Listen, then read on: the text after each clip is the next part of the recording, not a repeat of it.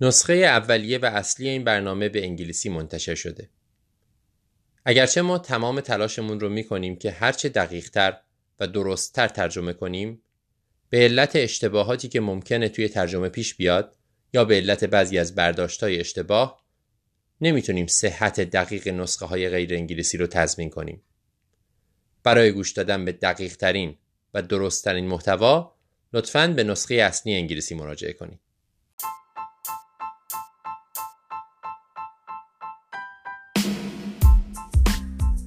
سلام. به امرپ فارسی مرداد 1401 طب اورژانس خوش اومدید. همونجوری که همیشه گفتیم ما دو تا پادکست هر ماه منتشر می‌کنیم. یکیش راجع به طب اورژانس و یکیش راجع به طب خانواده و مراقبت های اولیه. خیلی جاهاش با هم همپوشانی دارن. واقعا توصیه می‌کنم به هر دوش گوش بدید.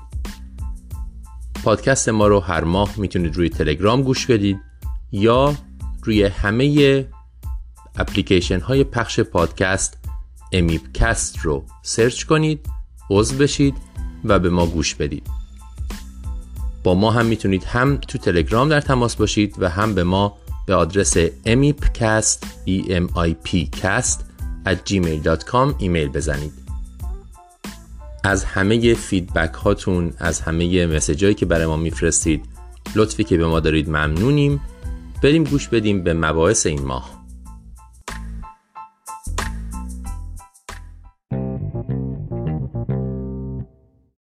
مقدمه این ماه. بحثی بین دکتر جن شامبرگر و دکتر آنان سوامینیتان درباره کیسی که اخیرا یکیشون داشته. یک آقای 23 ساله رو EMS میاره اورژانس. به دلیل رفتار عجیب غریب. مریض سابقه اسکیزوفرنی داره. مدتی داروهاشو نمی‌خوره بر اساس سابقه که از خانوادش گرفتن. امروز چی شده؟ توی مغازه بوده توی یه سوپرمارکت. و بعد دیدن که رفتار عجیب غریب داره.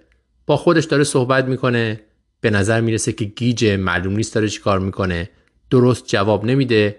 رفتار عجیب psychotic داره. زنگ زدن به پلیس پلیس هم زنگ زده به آمبولانس و الان آوردنش به اورژانس. مریض خیلی شایعی هست. تو هر اورژانسی هم ممکنه که دیده بشه. سابقه ترومایی وجود نداره. کسی نمیگه که این افتاده یا سرش ضربه خورده. سابقه مسمومیت با چیزی هم وجود نداره. کسی حرفی از مواد یا الکل نمی‌زنه. شما میرین مریض رو می‌بینین. به نظر می‌رسه که مشکل نورولوژیک نداره. می‌تونه راه بره صحبت می‌کنه. اما صحبتش دیس ارگنایزده در واقع. به نظر می‌رسه هالوسینیشن داره با یه چیزی توی هوا داره حرف می‌زنه و مشخصه برای شما که مریض سایکوتیکه مشکل دیگه مشکل جسمی نداره. شما صحبت می‌کنید با روانپزشکتون که مریض رو در بخش سایکیاتری بستری کنید. اینجا هم همین اتفاق میفته منتها روانپزشک درخواست می‌کنه که تست های قربالگری برای مریض فرستاده بشه. یعنی چی؟ یعنی آزمایش های روتینی که ما علل غیر روانپزشکی رو رد کنیم. اول اونا رو بفرستید تا ما مریض رو بستری کنیم. یک بخشی از کار ما در اورژانس وقتی که مریضی میاد که شک داریم به مشکل روانپزشکی اینه که مشکلات جسمی رو ما رد کنیم. به عبارتی بگیم که در این لحظه به نظر ما مشکل جسمی وجود نداره و مریض می‌تونه در بخش روانپزشکی بستری بشه. طبیعتا بخش مهمی از این رد کردن مشکلات جسمی سابقه است، علائم حیاتیه و معاینه که شما می‌کنید. اگه بدونین مثلا مریض تشنج کرده توی سابقه، اگه مریض موادی مصرف کرده باشه، اگر مریض تب داشته باشه، اگر تو معاینتون به نظر برسه که کاهش سطح هوشیاری وجود داره به جوری که شما نمی‌تونید با سایکیاتری توضیحش بدین و اینا شما اول میرید سراغ مشکلات مدیکال. اونها رو رد می‌کنید. بعد از اینکه همه چی رد شد یا تو مریضی که بر اساس ارزیابی شما مشکل پزشکی مدیکال نداره اون وقت مریض می‌تونه توی بخش روانپزشکی بستری بشه. حالا اینکه آیا آزمایش باید برای مریض فرستاد یا نه جای بحثه. خیلی هم بحث کنتراورشیالیه در جاهای مختلف سیاست های مختلف وجود داره. خیلی از بیمارستان ها یه سری آزمایش های روتین دارن. برای هر مریضی که با این شرایط میاد میفرستند.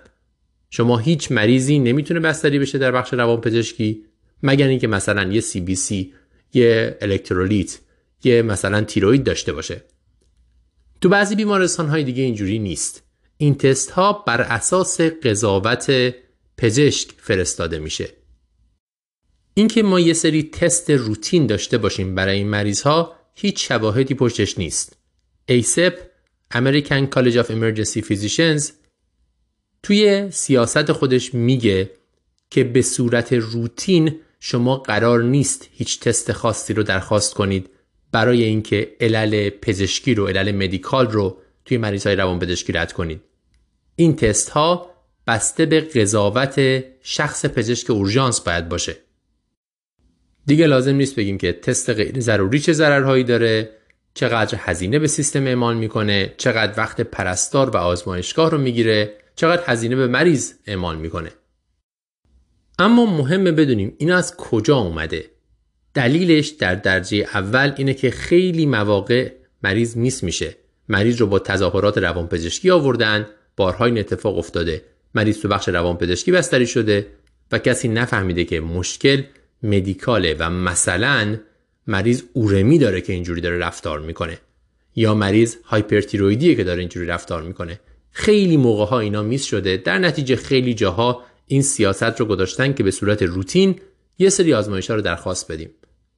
اما این سیاست لزوما درست نیست. جایگزین معاینه نکردن خوب ما تست آزمایشگاه و CT گرفتن و imaging نیست و نباید باشه. این فقط هزینه بیشتری به سیستم اعمال می‌کنه. مثل این مریض. برای این مریض و میدارن یه سری تستای روتین رو که سیاست اون بیمارستان بوده میفرستن. از جمله CK کراتینین کیناز میفرستن.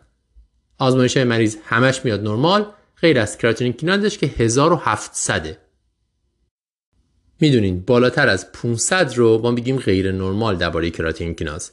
ولی بیشتر موقعی نگران میشیم که این عدد میره یه چیزی بالای 5000 10000 در مورد این مریض وقتی که کراتینین کینازش میاد 1700 روانپزشک میگه خب من دیگه بستریش نمی‌کنم. این مریض رابدومیولیز داره باید بستری بشه در بخش مدیکال مایع بگیره تا رابدومیولیزش برطرف بشه. یه خورده اول به صورت خاص درباره همین صحبت کنیم. و بعدش درباره اینکه وقتی تست غیر ضروری میفرستیم چجوری به این شکل به دردسر میافتیم.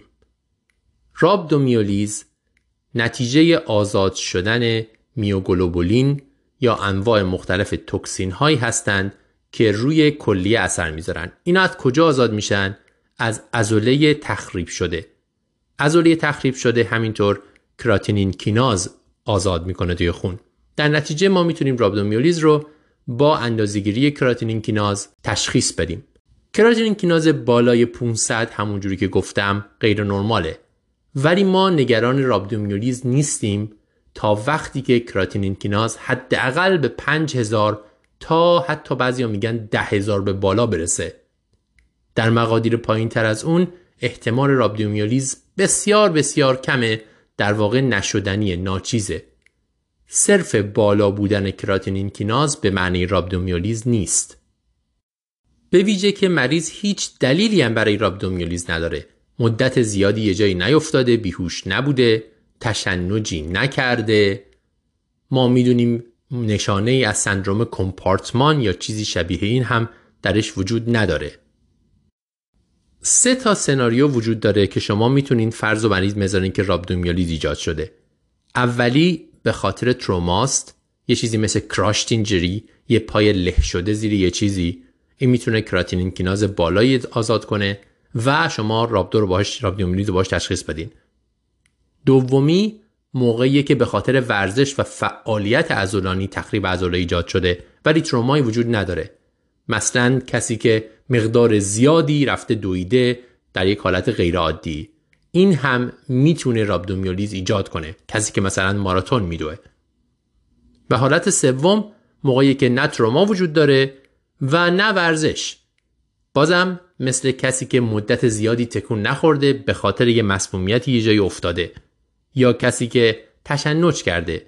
یا کسی که موادی مثل PCP خورده که فعالیت رو خیلی بالا می‌برن و تخریب عضلانی میدن در تمام بدن. هر ستای این سناریوها یعنی مریض تروما مریض غیر تروما با ورزش و فعالیت و مریضی که غیر تروماست ورزش و فعالیت هم نیست همه اینها با گرفتن یک هیستوری خوب قابل تشخیصن. و تا این هیستوری نباشه شما لازم نیست برین تست کراتینین کیناز بفرستین. حالا کاری به اون نداریم که حتی اگر تشخیص رابدومیولیز بدید درمانش مایعه اگر مریض بتونه مایع رو خوراکی بخوره مخصوصا برای همچین کراتینین کینازی در حد 1700 درمانش مایع خوراکیه. اصلا مریض نیاز به آیوی و بستری نداره. شما یک سیکی فرستادین عددش غیر نرمال اومده دلیلی نداشته اون سیکی بفرستین الان به دردسر افتادین روانپزشکی مریض رو نمی‌گیره اندیکاسیونی هم مریض نداره برای اینکه تو بخش مدیکال بستریش کنید کاری نداریم که این case چجوری حل میشه. معمولا این case ها اینجوری حل میشن که شما چند بار با سرویس های مختلف صحبت می‌کنید اون وسط قرار می‌گیرید سعی می‌کنید یه طرف قانع کنید بعد با اون یکی صحبت می‌کنید تا اینکه بالاخره یه نفر بپذیره. اما این مهمه که بدونیم تست ها جایگزین معاینه فیزیکی و history ما نیستن و وقتی تستی ضرورت نداره ما از فرستادن اون فقط به دردسر میافتیم. هم برای خودمون هم برای مریضا و هم برای هزینه‌ای که به کل سیستم تحمیل می‌کنیم و این رو هم یادتون باشه که برای تشخیص بیماری سایکیاتری، بیماری روانپزشکی و رد علل مدیکال هیچ تست خاصی وجود نداره. شما تست رو بر اساس معاینه فیزیکی و سابقه ای که بیمار میده میفرستید. ممکنه بدون هیچ تستی شما تشخیص بیماری روانپزشکی بذارید و درخواست بستری یا ارجاع مریض رو بدید. اینم از مقدمه این ماه و case اول این ماه. بازم یک case رو با هم بررسی کنیم و در طی ماجرا یه چیزی یاد بگیریم. تمرکز ما درباره علتهای ST elevation هست غیر از MI که مریض لازمه بره به cath lab. ما هممون در طول یک روز شیفت چندین EKG می‌بینیم و اولین چیزی که طبیعتا دنبالش میگردیم اینی که ST elevation وجود داره یا نه. فرض رو بر این می‌ذاریم که ST elevation مساوی coronary artery obstruction هست در واقع لوله هایی که خون میرسونن به عضله قلب مسدودن مریض باید بره cath lab باز بشه. یا باید بهش thrombolytic بدیم و این لوله ها رو باز کنیم. اما همیشه اینطوری نیست. و ما باید علل دیگه ST elevation رو مد نظرمون داشته باشیم. case چیه؟ بحثیه بین دکتر آناند سوامیناتان و دکتر سوزی دمیستر درباره کیسی که دکتر دمیستر داشته. یک آقای 38 ساله رو میارن اورژانس. ماجرا چی بوده؟ این آقا هیچ سابقه ای نداره. پس مدیکال هیستوری نداره هیچ مشکلی نداشته. در واقع دونده ماراتونه. امروز هم رفته دو ماراتون.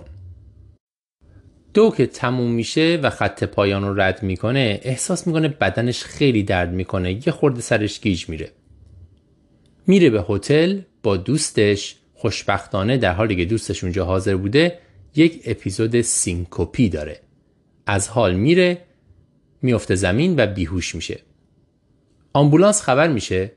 وقتی آمبولانس می‌رسه هوشیاریش برگشته.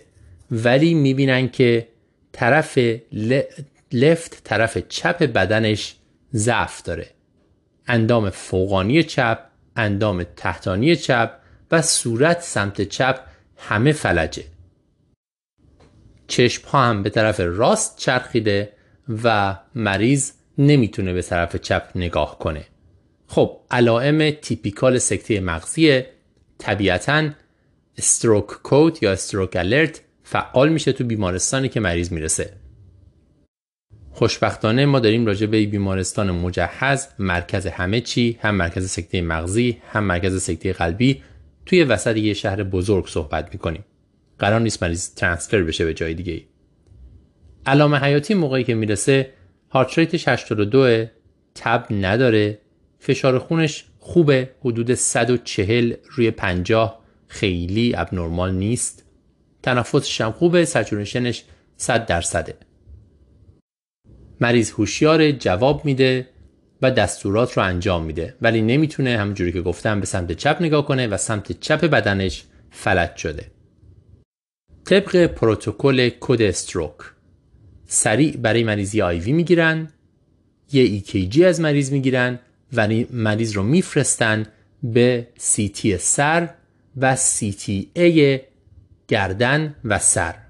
CT آنژیوگرافی. این در بسیاری از جاها بیشتر جاهایی که من می‌شناسم حداقل پروتکل استاندارد هر مریض سکته مغزیه. وقتی مریض میاد همون اول در فاصله کمتر از نیم ساعت ورودش باید سیتی سر و CTA سر و گردن بگیره. در حالی که مریض توی CTA تازه پزشک اورژانس وقت می‌کنه EKG که گرفته شده رو نگاه کنه. مریض اون بالاست EKG رو نگاه می‌کنه می‌بینه ST elevation وجود داره. در lead های anterior و lateral خب یه مریضی داریم با ST elevation در عین حال علائم سکته مغزی. ما زیاد خوشمون نمیاد از این شرایط. ترجیح میدیم که مریض ها مثل کتاب مثل guideline های ما present کنند مریض میاد با chest pain ST elevation داره خب MI کرده. میاد با علائم سکته مغزی خب سکته داره. دوتاش با هم همیشه ما رو گیج می‌کنه. اولین چیزی که این پزشک بهش فکر می‌کنه dissection ه. فکر می‌کنه ممکنه dissection آورت اتفاق افتاده باشه و در نتیجه هر دوی اینها به وجود اومده باشه. dissection آورت چجوری اینا رو ایجاد می‌کنه؟ وقتی که آورت dissect میشه هر جایی که این آورت داره خون میرسونه ممکنه دچار ایسکمی بشه. در نتیجه اگر آورت صعودی دچار dissection بشه این dissection میره بالا کاروتید ها رو درگیر می‌کنه و در نتیجه علائم ایسکمی مغز مثل همین مریض بروز می‌کنه. از طرفی می‌تونه بیاد پایین و عروق کرونر رو درگیر کنه. معمولا هم عروق کرونر راست رو درگیر می‌کنه. و اون وقت شما علائم MI که ایسکمی میوکارد هست هم اونجا می‌بینید معمولا همونجوری گفتم سمت راسته و در نتیجه شما MI تحتانی می‌بینید که توی این مریض MI ش تحتانی نبوده این به عنوان مثال یکی از مواقعیه که فرستادن مریض به cath lab چیزی رو حل نمی‌کنه. در واقع مریض احتیاج به جراحی فوری داره به خاطر dissection ش. cath lab فایده ای نخواهد داشت. به هر حال در حالی که پزشک به dissection فکر می‌کنه و در نتیجه زنگ می‌زنه میگه که این CT گردن رو یه خورده پایینتر بیارید آئورت رو هم بتونیم ببینیم. همینجا زنگ می‌زنه به cardiologist. cardiologist interventional cardiologist تو بیمارستانه. زمان هم وسط روزه در نتیجه می‌تونه بیاد همون لحظه و مریض رو ببینه. interventional cardiologist میاد نگاه می‌کنه و میگه که آره این ST elevation واضح وجود داره ممکنه MI باشه. از طرف این neurologist هم همزمان می‌رسه سه نفری با هم میشینن راجع به اینکه درباره مریض چی کار باید کرد فکر می‌کنن. اگه ما به CVA فکر کنیم و خونریزی نداشته باشه باید به مریض TPA بدیم. اما اگر TPA بدیم مریض دیگه نمی‌تونه بره به cath lab چون یه contraindication برای cath lab اینه که مریض همین الان thrombolytic گرفته. در نتیجه اینجا سوال مهمیه که کدوم رو ترجیح بدیم به مریض چی بدیم الان؟ مریض رو به کدوم سمت ببریم؟ اینا دارن راجع به این موضوع بحث می‌کنن. تروپونین مریضم میاد که بالاست. این به نفع امایه ولی هنوز قطعی نیست. مطمئن نیستیم صد درصد میگیم چرا. در چه شرایطی حتی این هم لزوما دلیل نمیشه که مریض ام کرده. نتیجه CT مریض میاد. CT مغز یه ناحیه مشکوک به infarct رو در سمت راست نشون میده. ولی همونجوری که می‌دونید CT بدون contrast یا حتی با contrast لزوما infarct رو نشون نمیده. ما فقط برای رد کردن خونریزی انجامش میدیم. یک abnormality نشون میده. اما CTA هیچ اثری از dissection نشون نمیده. این رو می‌تونیم rule out کنیم. اینجا نورولوژیست میاد میگه که این قضیه مهمتره. مریض infarct داره خونریزی هم نداره. به نظر من مریض باید TPA بگیره. ولی یه کار دیگه می‌تونیم قبل از اون انجام بدیم. مطمئن باشیم که مریض infarct کرده. اونم اینه که یک MRI سریع انجام بدیم. اون هم در دسترس تو این بیمارستان. مریض رو میفرستم برای MRI سریع مغز و نواحی متعدد infarct در سمت راست مغز مشخص میشه.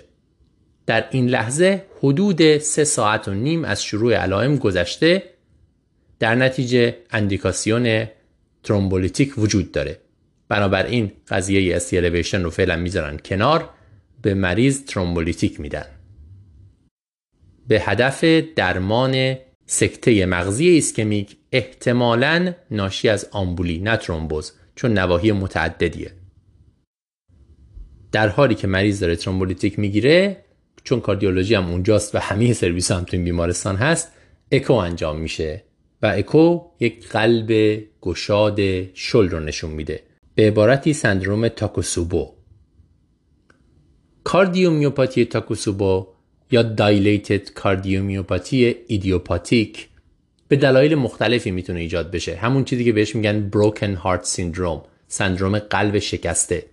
علتش خیلی مشخص نیست. خیلی میگن به خاطر سرج آدرنالین و انواع مختلف این ترانسمیترهای درونیه که یک دفعه عضله قلب شل میشه از کار میافته.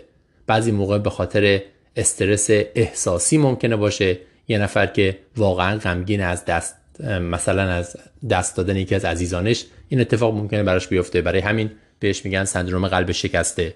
اما در شرایط استرس جسمی اینطوری یعنی به خاطر دوی شدید توی ماراتون هم ممکنه ایجاد بشه. انقدر بدن آدرنالین ترشح کرده که قلب دووم نمیاره و عضله قلب قدرت انقباضش رو از دست میده. قلب تبدیل به یک بالون میشه به ویژه در ناحیه apex ش و بطن چپ. یک بادکنک بدون تحرک. این چه عوارضی ایجاد می‌کنه؟ می‌تونه سنکوپی ایجاد کنه. می‌تونه شبیه ST elevation شبیه MI ST elevation ایجاد کنه. ST elevation ش احتمالا ناشی از اینه. تروپونین رو هم بالا می‌بره چون عضله قلب تحت فشاره. در عین حال با توجه به اینکه یک تیکه از قلب گشاد شده و منقبض نمیشه ممکنه لخته ایجاد کنه و این لخته ها رفتن به مغز و برای مریض ایسکمی ایجاد کردن و سکته مغزی ایجاد کردن. خیلی case عجیبیه و case نسبتا نادری. نفس تشخیص این کاردیومیوپاتی ایدیوپاتیک دایلیته خودش خیلیه. حالا اگه این بیاد با سکته مغزی ما بیشتر منحرف میشیم از قلب. و این احتمال تشخیص رو پایینتر هم میاره. تو این مریض تشخیص داده شده. با توجه به این دونسته ها بریم یه مروری بکنیم ببینیم وقتی که به ما EKG میدن. توش استیلویشنه غیر از MI که تشخیص اولمونه چیا رو باید در نظر بگیریم؟ بعضی از اینها خیلی مهمن به خاطر اینکه اگر در نظر نگیریمشون فرستادن مریض به cath lab یا دادن ترومبولیتیک در حکم قتل مریضه. ما حتما باید این تشخیص ها رو قبل از اینکه تشخیص MI ST elevation MI برای مریض بذاریم در نظر بگیریم و مطمئن بشیم ST elevation به خاطر اینها نیست. همیشه هم کار آسونی نیست. میگیم راجع بهش. تا اینجا سه تا تشخیص رو گفتیم توی همین case که باعث ST elevation میشه. یکی ACS Acute Coronary Syndrome. یکی dissection که اگه برگرده عقب عروق کرونر رو درگیر کنه می‌تونه منجر به این بشه. و یکی هم کاردیومیوپاتی تاکوتسوبو. دیگه چی؟ مشهورترین و شاید شایع ترین علتی که miss میشه و مریض میره به cath lab بعد معلوم میشه هایپرکالمیه. هایپرکالمی هم ممکنه که با ST elevation بیاد. به ویژه که شکل QRS عوض میشه خیلی موقع wide میشه و ما شک می‌کنیم به ST elevation و MI و مریض میفرستیم به cath lab طبیعتا history کمک می‌کنه کراتینین کمک می‌کنه. خیلی موقع ها cath lab میگه صبر کنید بذارین پتاسیم بیاد مطمئن بشیم هایپرکالمی نیست. بعد مریض رو بفرستین بالا. wide بودن QRS عریض بودن QRS خیلی ما کمک می‌کنه در هایپرکالمی و عجیب غریب بودن شکلش. دیگه چی؟ مثال معروف دیگه آمبولی است. ما آمبولی رو با هزار چیز توی EKG می‌شناسیم ولی کمتر با ST elevation می‌شناسیم. ST elevation تو آمبولی ریه هم ممکنه وجود داشته باشه. علائم دیگه هم توش وجود داره. مثلا محور قلب به سمت راست جابجا شده. مثلا S1Q3T3 می‌تونیم ببینیم که اونم معنیش اینه که محور قلب به سمت راست جابجا شده و طبیعتا مریض علائم دیگه داره. احتمالا تنگی نفس داره هایپوکسیک ممکنه باشه تاکیکاردید ممکنه باشه. پس تا اینجا چی شد؟ هایپرکالمی آمبولی ریه بقیهش هم لیست عظیمی هست از علل دیگه ST elevation که من فقط نام می‌برم بهشون اشاره می‌کنم برای اینکه بحثمون کامل باشه. کمتر شایعند ما به میوکاردیت و پریکاردیت هم طبیعتا فکر می‌کنیم در هر ST elevation ی به vasospasm فکر می‌کنیم. ممکنه علت انسداد عروق کرونر لخته نباشه که مریض بخواد بره cath lab ممکنه اسپاسم باشه. مثلا مریضی که سابقه آنژین پرینزمتال داره که همون اسپاسمه یا مریضی که کوکائین مصرف کرده. هر چیز دیگه ای که QRS رو عریض بکنه هم می‌تونه با ST elevation همراه باشه.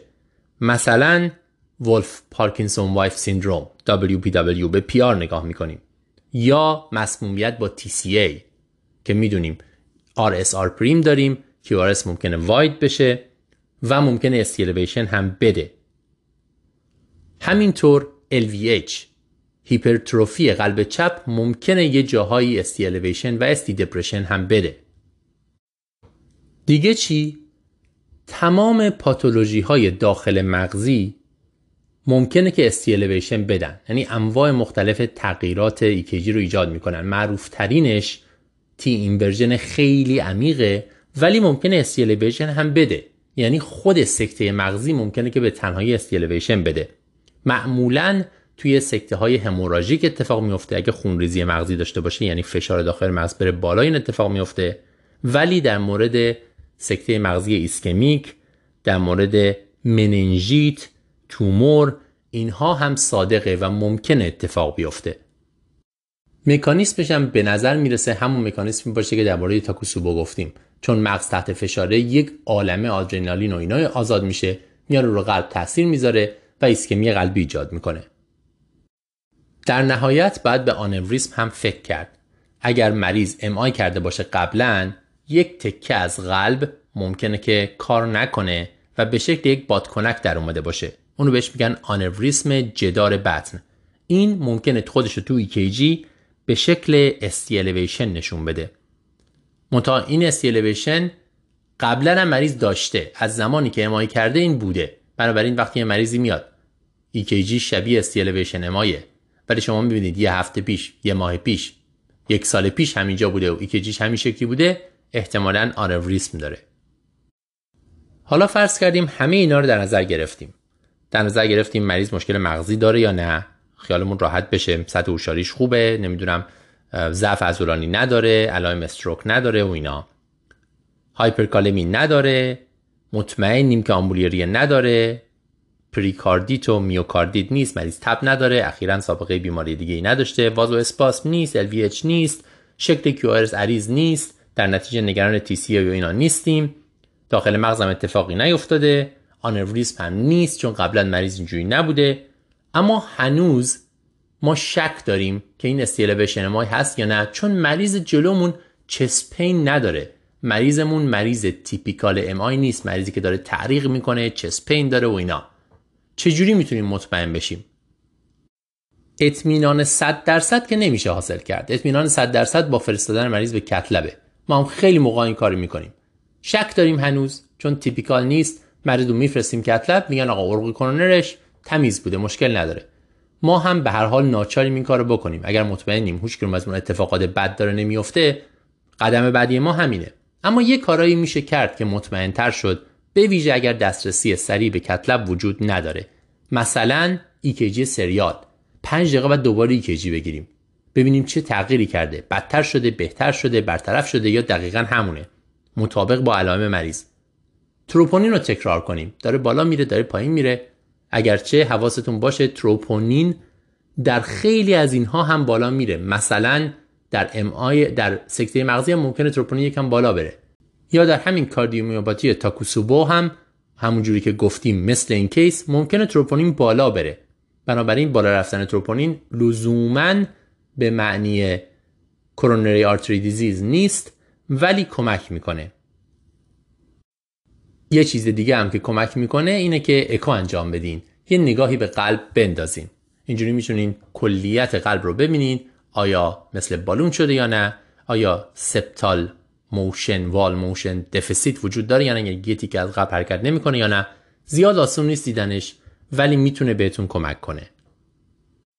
خب یه مرور سریعی کردیم در زمینه این case به علل ST elevation اگر بخوایم یه چیزی تو این بحث یادمون بمونه اینه هر موقع ST elevation دیدیم نپریم بگیم مریض MI داره.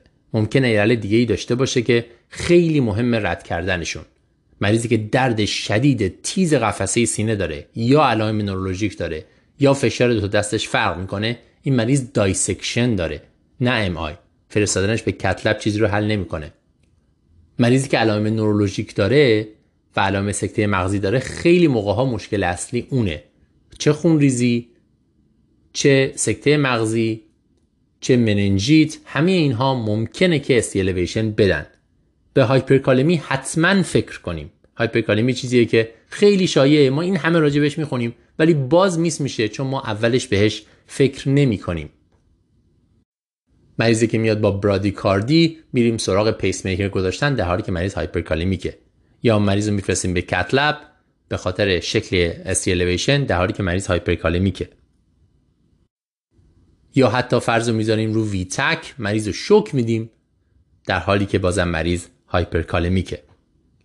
همینطور هم به آمبولی ریه فکر باید بکنیم.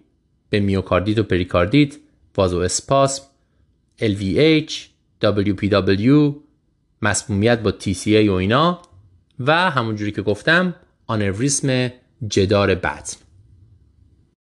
خلاصه اینکه استی توی EKG تشخیص رو برای شما نمی‌ذاره. شما باید برید و به قصه مریض گوش بدید که چه اتفاقی براش افتاده که به اینجا برسه.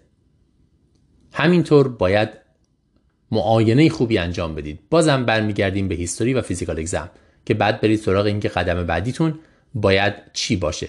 و چجوری ثابت یا رد کنید که این مریض واقعا ام داره.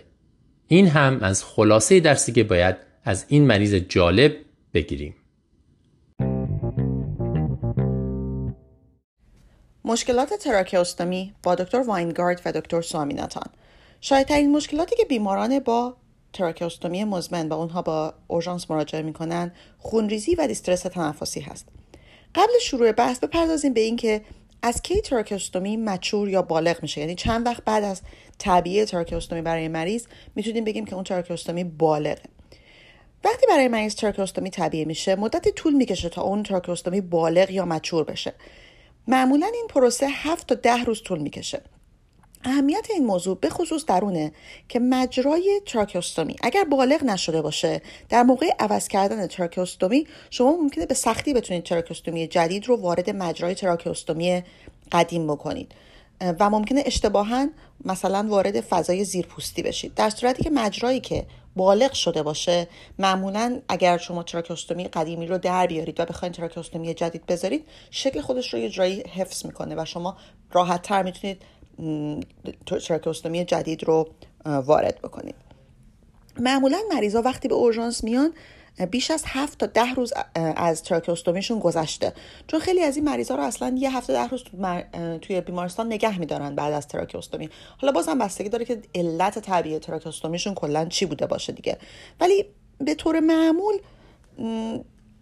اینطوری نیست که تراکوستومی امروز بذارن فردا مریض رو مرخص کنن. اینه که اکثر مریضایی که به اورژانس میان مجرای تراکوستومیشون مچوره بالغه. اگر مجرای تراکوستومی نابالغ باشه باید خیلی دقت به خرج بدین. در این حالت ها شاید بهتر باشه. به جای مستقیم وارد کردن تراکوستومی فرض کنید مریض با اورژان وضعیت اورژانسی میایین که شما مجبوری تراکوستومی قدیمیش رو خارج بکنید.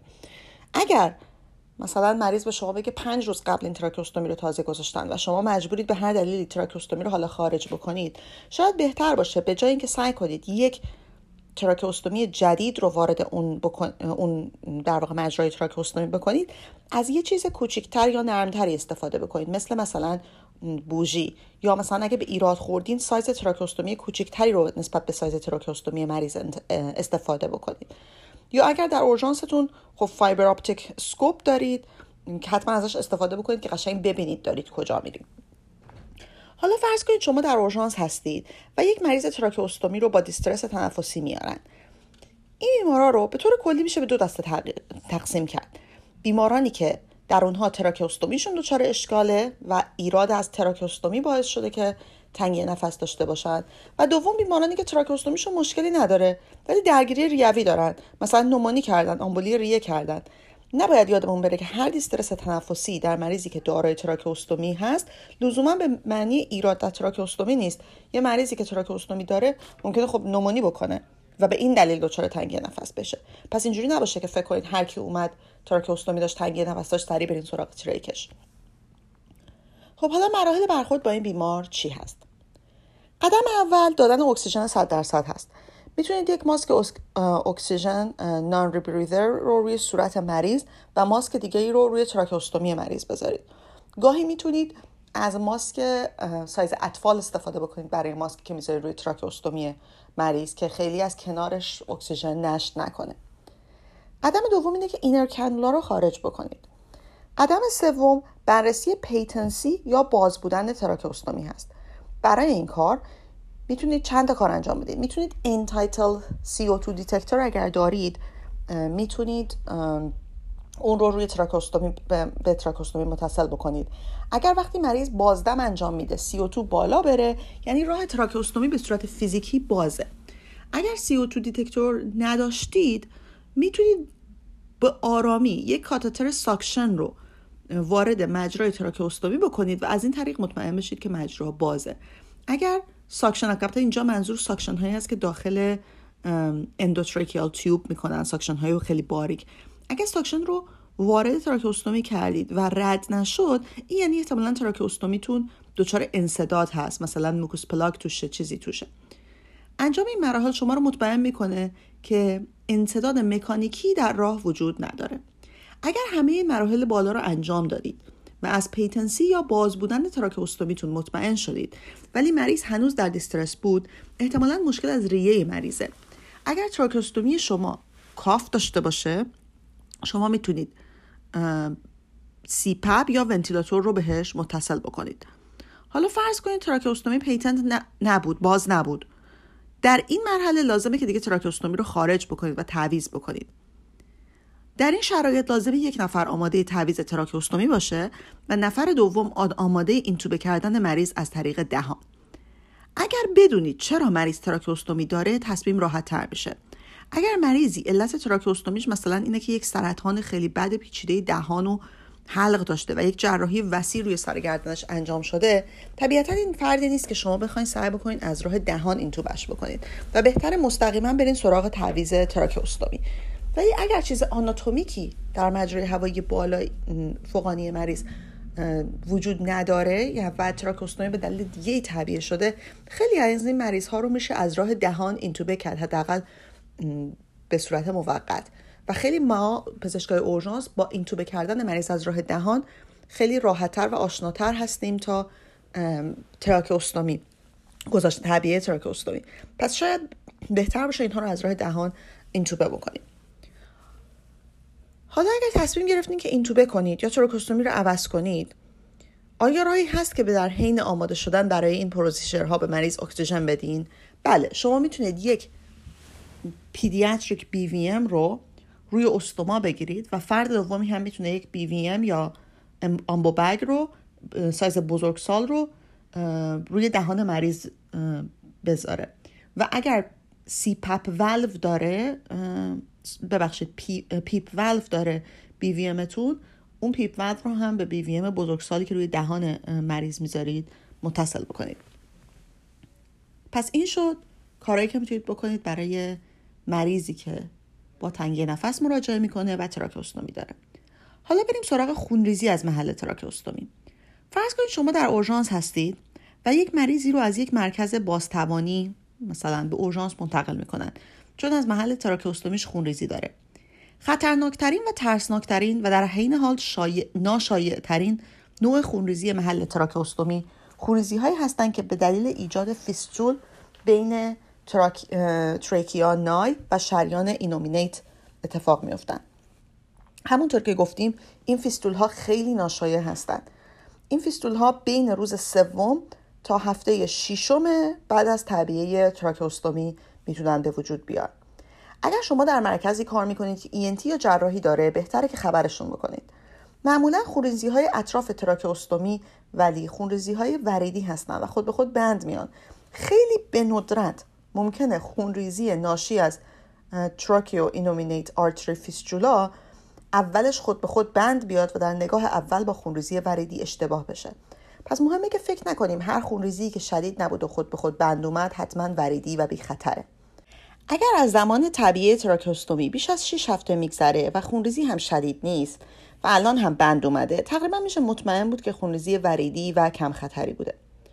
ولی حالا مشکل وقتیه که مریضا در 6 هفته اول مراجعه می‌کنن یعنی هنوز احتمال اون tracheo-innominate artery fistula وجود داره. مثلا مریضی دو هفته پیش تراکوستومیش تعبیه شده و الان با خونریزی اومده. اگه خونریزی خونریزی شدید و شریانی و واضح هست که بهترین راه tamponade کردن خونریزی هست که چند کار برای این می‌تونید شما انجام بدید. اگه تراکوستومی مریض cuff داره می‌تونید cuff ش رو باد کنید و از این طریق محل خونریزی رو tamponade کنید. اگر تراکوستومی مریض cuff نداره یا باید عوضش کنید با تراکوستومی که cuff داره و یا مریض رو از راه دهان اینتوبه بکنید. هر کدوم از این راه ها رو که انتخاب می‌کنید مهمه که بعدش cuff رو زیادی باد بکنید. مثلا می‌تونید 10 تا 15 سیسی هوای اضافه رو وارد cuff کنید بدون اینکه نگران پارگی cuff باشید. وقتی که کاف رو دست می‌زنید باید مثل سنگ سخت شده باشه انقدر هوا باید واردش بکنید. این هوای اضافه به محل خونریزی شده در به محل خونریزی فشار میاره و خونریزی رو تامپونات می‌کنه. در نزدیک 80 درصد موارد این کار مشکل رو حل می‌کنه. اگر مریض رو از راه دهان اینتوبه می‌کنید اول مریض رو اینتوبه کنید و وقتی مطمئن شدین که ایتی تیوب به محل تراکوستومی رسیده اون وقت تراکوستومی رو خارج بکنید. یک مانور دیگه هم که میشه انجام داد برای بند آوردن خونریزی فشار مستقیم با انگشت هست. برای این کار انگشت اشارتون رو به سوراخ تراکوستومی وارد بکنید و از جلوی نای وارد فضای قدامی نای بشید. و انگشتتون رو به سمت جلو یعنی به سمت استرنوم فشار بدین. حتما اینو سرچ بکنید و عکسش رو نگاه بکنید که بهتر متوجه بشید. طبیعتا تمام این کارهایی که ما توی اورژانس انجام میدیم فقط به صورت موقتی خونریزی رو بعد میاره و این مریض ها باید به اتاق عمل برن. پس حتما از همون اول کار ENT جراحی یا هر سرویسی که در بیمارستان شما از این بیماران مراقبت می‌کنه رو خبر بکنید. حالا این مورد مریضی بود که خیلی واضح خونریزی شدید و شریانی داشت. حالا بریم سراغ مریضی که خونریزی به ظاهر وریدی و آهسته داشته الانم بند اومده. ولی هنوز در شش هفته اول بعد تراکوستومیش هست و شما نگرانید که این نشونه اولیه‌ای از خونریزی tracheo-innominate artery fistula باشه. در این مورد می‌تونیم چیکار کنیم؟ اگر ENT یا جراحی در مرکزتون دارید باید خبرشون کنید. گاهی جراحای فک و صورت هم می‌تونن کمک بکنن. می‌تونید اینا می‌تونن این مریضا رو به اتاق عمل ببرن با scope مسیر تراکوستومی رو نگاه بکنن و نگاه بکنن ببینن خونریزی شریانی هست یا وریدی. با سیتی اسکن های خیلی جدید شاید بشه با انجام سیتی آنژیوگرافی تصمیم گرفت که این مریض tracheoinnominate artery fistula داره یا نه. ولی خب این خیلی ایده جدیدی هست. چیزی نیست که به صورت گسترده اورژانس ها ازش استفاده بکنن. بستگی به سیتی اسکنی داره که شما در اورژانستون دارید. و تصمیمی هم نیست که به نظر من و به نظر در واقع گویندگان این پادکست شما بتونید شخصا به عنوان پزشک اورژانس انجام بدید و بفرستید مریض رو بره. یکم ریسکیه. ولی اگر حالا شما سیتی اسکن خیلی, خیلی خوبی داشتید و سیتی اسکن کردین جراحتون هم بود و همه به توافق رسیدن که آره احتمالا بر حسب مثلا معاینه فیزیکی و سیتی و همه چی روی هم این مریضیه که میشه الان نگرانش نبود. خب اون مسئله دیگه ای هست. اگر حالا مثلا نصف شب جراح ندارید مریض آوردن خونریزی به ظاهر وریدی داشته ولی مثلا فقط دو سه هفته از طبیعه تراکوستومیش گذشته و حالا هم بند اومده. اگه, ترج... اگه تجربه زیادی با تراکوستومی دارید می‌تونید خودتون تراکوستومی رو خارج کنید اطرافش رو نگاه کنید. اگه محل خونریزی رو پیدا کردید مثلا دیدید محل خونریزی پوست اطراف تراکوستومی هست که راحت بندش میارید و خیالتون راحت میشه. ولی اگر تجربه زیادی با تراکوستومی ندارید شاید بهتر باشه که بهش دست نزنید. یا اگر جایش رو پیدا نکردین یا اگر جایش رو پیدا کردین ولی باز هم هنوز مطمئن نبودید خیلی وقتا این مریضا رو میشه ترخیص نکنید و توی اورژانستون نگه دارید تا مثلا اگه فردا صبحش جراح دارید مثلا در طول شب جراح نیست ولی صبحش هست یا ENT نیست ولی صبحش هست. می‌تونید مریضا رو تحت نظر بگیرید شب توی اورژانس تا وقتی که حالا جراح بیاد. پس در خلاصه در شش هفته اول بعد از تعبیه تراکوستومی خطر تراکوستومی innominate artery fistula وجود داره. اگر مریضی با خونریزی شدید و شریانی اومد مهمه که cuff تراکوستومیش رو با 10 تا 15 سی سی هوا پر کنیم تا خونریزیش tamponade بشه. و یا اگر uncuffed تراکوستومی داره باید تراکوستومی cuff ش باید تعویزش کنیم و تراکوستومی cuffed براش تعبیه کنیم. و اگر لازم بود می‌تونید با استفاده از انگشتتون خونریزی رو موقتا بند بیارید.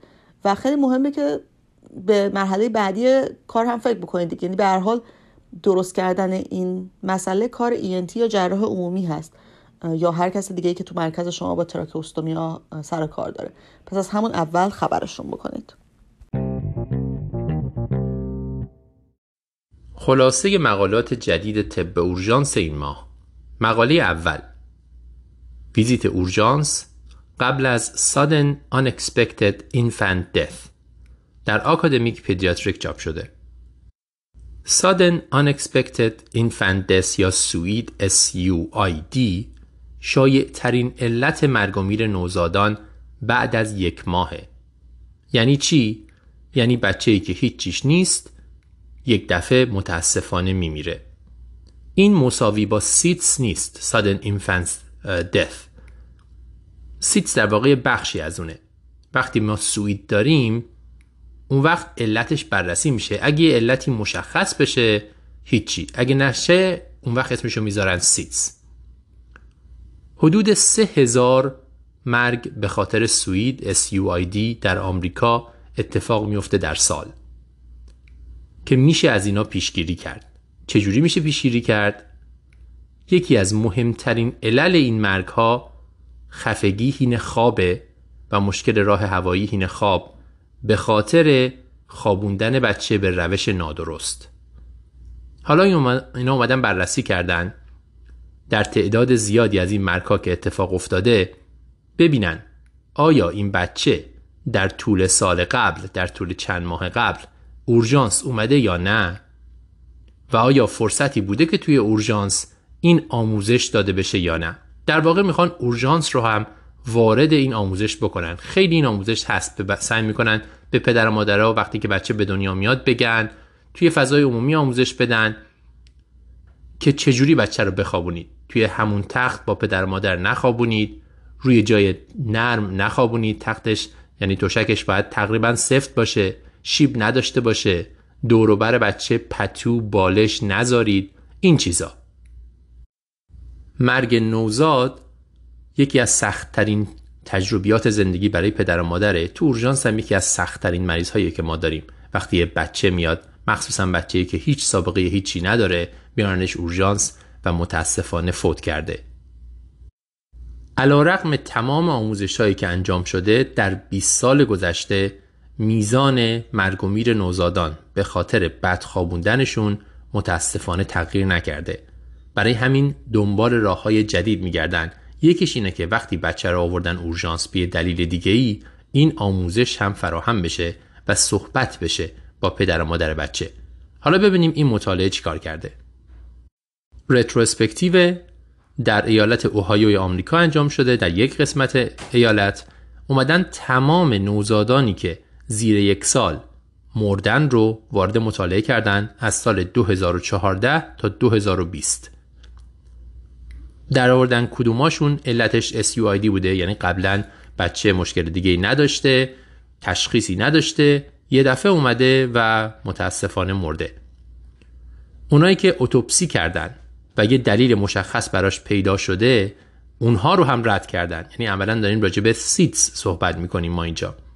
در مجموع 73 تا case توی این یک تیکه ایالت اوهایو در این 6 سال وجود داشته. از این 73 تا 27 درصدشون در دو ماه قبل به اورژانس سر زدن. معمولا به یه دلیل غیر مربوط. طبی نمی‌دونم صرفه ای چیزی. و از توی این 73 تا اون وقت رفتن سابقه و تمام گزارش ها رو نگاه کردن. مثلا گزارش پلیس حرفایی که پدر و مادر زدن حرفایی که سوشال ورک زده همه اینا رو بررسی کردن. و دیدن از توی این سه تا عادت بد سه تا علت یکیش خوابیدن روی تشک نرم دومی تخت مشترک و سومی بالش یا پتو یا چیزای نرم دور بچه. صد درصدشون حداقل یکی از این ستا رو داشتن. 73 درصدشون هر ستا رو داشتن. به عبارتی مطالعه می‌خواد بگه ما یک بیماری بسیار ترسناک داریم با علل قابل پیشگیری که فقط باید آموزش داد به پدر و مادرها تا از این مرگ ها پیشگیری بشه. طبیعتا مطالعه محدودیت داره فقط توی یک جا انجام شده. متدولوژیش خیلی توضیح نداره. رفتن واقعا دنبال همه اینا گشتن چجوری این کار کردن؟ چجوری تعیین کردن که این بچه چه ویژگی هایی داشته. فقط گفتم ما با همه مصاحبه کردیم. گروه کنترل نداره. ایدئالیش این بود که یه گروه کنترل داشته باشه. ببینیم تو بچه هایی که نمردن ریت هر کدوم از اینا که چیزای نرم بذاریم دور بچه و اینا چقدره؟ اما یک حسی به ما میده. این رو که ما در اورژانس وقتی بچه رو میارم برامون به هر دلیلی یک فرصتی داریم برای اینکه با پدر و مادر صحبت کنیم. همونجوری که راجع به واکسن می‌پرسیم راجع به خوابوندن بچه هم بپرسیم و اینها رو یادآوری کنیم که بچه رو روی پشت بخوابونن روی چیز نرم نخوابونن روی این فومای سفت بخوابونن پتو و بالش دور بر بچه نذارن و توی تخت مشترک با پدر و مادر نخوابونن. به نظرم یادآوری بسیار خوبیه. این از مقاله اولمون. مقاله دوم هم عملا یه یادآوریه. شیوع brain infarction قدیمی در مریض های اورژانس در سیتی سر توی Annals of Emergency Medicine چاپ شده. سکته قدیمی یکی از چیزهایی که ما تو سیتی های سر می‌بینیم و یادمون میره به مریض بگیم اینو. چرا گفتنش مهمه؟ چون ممکنه مریض ندونه یک موقعی یه زمانی سکته کرده. می‌دونیم اگر مریض سابقه سکته مغزی داشته باشه یک کارایی میشه کرد که پیشگیری کنیم از سکته های بعدی. مریض می‌تونه رو آسپرین بره مریض می‌تونه یه سری عادت رو تغییر بده مریض باید نورولوژیست ببینه و غیره. خیلی موقع ها ما مریض رو سیتی می‌کنیم. مثلا یک سکته قدیمی مشخص میشه ولی ربطی به مشکل الان مریض نداره. مثلا مریض افتاده ما دنبال خونریزی میگردیم. بنابراین ما یادمون میره به مریض بگیم اصلا بهش اهمیت نمیدیم. نه تنها در مورد سکته قدیمی بلکه در مورد بسیاری چیزهای دیگه بسیاری یافته های دیگه در انواع مختلف imaging و آزمایش خونهایی که ما میدیم صادقه. ما چون دنبال علت مشکل فعلی مریض تو اورژانس میگردیم چیزایی که بی ربطن رو ندیده می‌گیریم.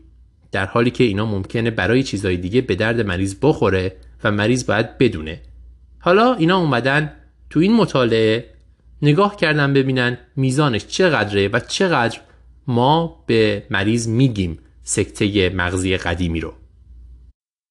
مریضای بالای 50 سال وارد کردن که سی تی اسکن شده بودن. سی تی اسکن سر در یک بیمارستان. مطالعه رتروسپکتیو بیمارستان تو ویرجینیای آمریکاست. مریضا هم همه ترخیص شدن. بعد اومدن نگاه کردن ببینن چند درصدشون سکته مغزی داشتن و چقدر از اینها نشانه ای توی پرونده هست که به مریض گفته شده. در مجموع در مدت مطالعه 832 مریض سیتی مغز گرفتن معمولا به خاطر تروما و علت دومش تغییر سطح هوشیاری. و از تو این 832 تا 95 کیس سکته مغزی قدیمی داشتن. یعنی حدود 11 درصد. بعد رفتن نگاه کردن دیدن از توی 95 تا فقط به 9 تاشون گفته شده و نشانه ای تو چارت هست که ما به مریض گفتیم یا این نتیجه رو دادیم به مریض که شما قبلا یه موقعی سکته کردی. و از این 9 تا دو تاشون یک تغییری انجام شده. یعنی گذاشتنشون رو آسپرین. جالب اینجاست که این نو این 95 تا خیلی هاشون مشاوره نورولوژی هم حتی گرفتن. یعنی فقط این نبوده که متخصص اورژانس ببینه. به خاطر اینکه تغییر سطح هوشیاری داشتن و اینا نورولوژیست هم دیدتشون باز هم بهشون گفته نشده که قبلا شما سکته کردید. این ایراد رو می‌تونین به مطالعه بگیرین که شاید گفتن تو پرونده ننوشتن چون مطالعه رتروسپکتیوه و همه چیز تو پرونده نوشته نمیشه. درسته. شاید این یه خورده اوور استیمیت باشه. ما تخمیر زیادی داریم می‌زنیم. ولی اصل مشکل درسته. ما خیلی موقع ها دنبال چیز حاد میگردیم و چیزهای قدیمی رو یا چیزهایی که بیسلاین مریضه رو نادیده می‌گیریم. من بارها شده مریضی کراترینش دوه قبلا هم دو بوده. من آزمایش خون میدم واسه یه چیزای دیگه ای و می‌بینم اینو. از مریض می‌پرسی اصلا خبر نداره که کراتینینش بالاست. چون همیشه بالا بوده. کسی اینو اصلا باهاش صحبت نکرده که این مشکل کلیوی داره. می‌دونم ما کارمون سخته. انواع مختلف مریض رو داریم می‌بینیم هر روز. تعداد زیاد مریض می‌بینیم. اینکه هی یه چیزی اضافه کنیم به کارمون کارمون رو ممکنه سخت کنه. ولی همین که شما ببینید یه چیزی همون لحظه با مریض صحبت بکنید کمک کردید بهش برای اینکه در آینده از یه چیزی چیزای دیگه ای پیشگیری کنه یا یه سری تغییراتی بده که اون اتفاق بدتر نشه. مقاله سوممون هم راجع به یافته های تصادفی هست. بروز یافته تصادفی آنوریسم مغزی در CTA هایی که انجام میشه. در Canadian Journal of Emergency Medicine چاپ شده. شما احتمالا می‌دونید. تشخیص خونریزی subarachnoid یه خورده مشکل داره. اونم اینه که اگه در 6 ساعت اول سیتی بدون contrast سر نگیرید بعدش یه خورده سخت میشه چون سیتی بدون contrast نشون نمیده. اینکه بعدش ما LP کنیم یا سیتی آنژیو بکنیم سوال خیلی مورد بحثیه خیلی مطالعه در موردش وجود داره. LP مشکلش چیه؟ مشکلش اینه که سخت دردناک عوارض داره و خیلی موقع هم ممکنه تشخیصی نباشه. به خاطر اینکه شما LP می‌کنین بعد یه مقدار خون میاد اون خون قاطی میشه شما نمی‌دونین این خون قدیمیه جدیده و غیره. از طرفی سیتی آنژیو یه مشکل دیگه داره. اونم اینه که ممکنه به صورت اتفاقی ما یه آنوریسم ببینیم که خونریزی هم داره نمی‌کنه آرزی هم نداره اما وقتی که آنوریسم ببینیم نمی‌تونیم نادیدش بگیریم. یعنی سردرد مریض به خاطر این آنوریسم نیست. اما این آنوریسم الان احساس می‌کنه مریض یه بمب ساعتی تو مغزشه و هر سردردی که کرد فکر می‌کنه که حتما نتیجه این آنوریسم که پاره شده. خیلی موقع ها این مریض ها میرن به نوروسرجن و اون آنوریسم درمان جراحی می‌گیره که خیلی عوارض داره در حالی که ضرورتی اصلا نداره چون آرزه ای ندارن مطالعات قبلی به ما میگه حدود 5 درصد مردم در سرشون یا آنوریسم هست که خیلی هاشون تمام عمر دارن و مشکلی براشون پیش نمیاد. اینا رو همه رو بخوایم عمل کنیم عوارضش خیلی بیشتره.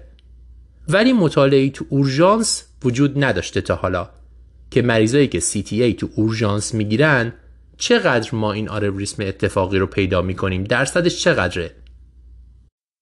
هدف این مطالعه همین بوده. مطالعه رتروسپکتیو در چهار بیمارستان در کانادا همه CTA ها رو اومدن بررسی کردن ببینن یافته اتفاقی آنوریسم که کاملا تصادفیه در چقدرشون وجود داره. اکثر CTA ها به خاطر استروک سکته مغزی بوده نه به خاطر سردرد یا سابراکنوید اینم خب یه خورده فرق می‌کنه با اون جمعیتی که ما دنبالش میگردیم ولی به حال به ما یه آماری میده. در طول مدت مطالعه حدود 1059 تا CTA انجام شده تو مریض تو مریض ها و 36 تا آنوریسم توش پیدا کردن. آنوریسم بدون علامت. یعنی تقریبا میشه 3 درصد. تقریبا همون عددیه که ما از جنرال پاپولیشن داریم. بعد بررسی کردن نگاه کردن آره بعضیا ماها بعد رفتن عمل جراحی کردن و اینا. و خب این آرزه ایجاد می‌کنه همونجوری که گفتم. نقطه ضعف مقاله برای اینکه تکلیف ما رو برای اون ساباراکنوید روشن کنه همینه که CTA ها به خاطر سکته مغزی انجام شده نه برای رد ساباراکنوید با وجود این یه حس کلی به ما میده. بر اساس این مقاله خیلی ها و همچین دانسته ای که ما می‌دونستیم قبلا خیلی از در واقع متخصصین پیشنهاد می‌کنن که قدم دوم ما بعد از سیتی سر LP باشه. ولی خب LP هم همونجوری که می‌دونین مشکلاتش رو داره. خیلی موقع ها shared decision making بهترین کاره. شما گزینه ها رو بذارید جلوی مریض و بذارین مریض تصمیم بگیره. تصمیم ها رو بهش بگید و آمارها رو بهش بدید بذارید خودش تصمیم بگیره. گزینه هایی که مریض می‌تونه داشته باشه چیه؟ یه سردرد بسیار شدید داشته مثلا دیروز صبح شروع شده. یه گزینه بعد از اینکه سیتی منفی بود سیتی بدون contrast سر. اینه که هیچ کاری نکنیم فقط سردرد رو درمان کنیم. اگه خوب شد نگاش کنیم ببینیم چی میشه. گزینه دوم اینه که lumbar puncture انجام بدیم. گزینه سوم CTA ضررها و فایده های هر کدوم رو باید به مریض بگیم. همینطور هم مشکل تشخیص ندادن احتمالی یه ساباراکنویدی که ما چقدر فکر می‌کنیم این ساباراکنویده. و اگه تشخیصش ندیم چی میشه رو به مریض بگیم بذاریم به کمک ما خودش تصمیم بگیره. ولی بر اساس این مطالعه با توجه به این یافته اتفاقی ترسناک متخصصین امرب الپی رو به نظر می‌رسه که یک کم هنوز ترجیح میدن. مطالعه سوم هم در مورد یک کاریه که ما زیاد می‌کنیم. آیا بستری کردن و observation مریض به مدت طولانی تر کمکی می‌کنه به مریضای chest pain. patient outcome رو بهتر می‌کنه یا نه. در Journal of General Internal Medicine چاپ شده. همه ما می‌دونیم. قدیم که اصلا اینجوری بود که chest pain تقریبا مساوی بستری بود که ابزرو بکنیم مریض ها رو. الان خیلی تستامون پیشرفت کرده تروپونین داریم دو تا تروپونین داریم. هنوز هم ما اون عادت رو داریم. مخصوصا که هارت اسکور رو استفاده می‌کنیم یه ذره بالا باشه اونو می‌گیریم و مریض رو بستری می‌کنیم. این که بدونیم ابزرویشن یا ادمیشن فایده داره یا نه RCT دربارش نداریم. برای همین اینا اومدن این مطالعه ابزرویشنال رو انجام دادن. سعی کردن بایاس رو حذف کنن. چطوری؟ از زمان رسیدن مریض ها به اورژانس استفاده کردن. معمولا مریضایی که صبح میان به اورژانس حداقل تو آمریکا اینجوریه. چون روزه در همون اورژانس می‌تونن کاردیولوژیست ببینن. خیلی هاشون تو همون اورژانس میفرستنشون استرس تست انجام میدن برمیگردن و مرخص میشن.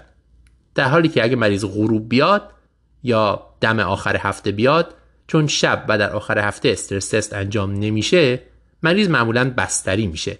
یکی دو روز میمونه و در طی بستریش این تستا براش انجام میشه.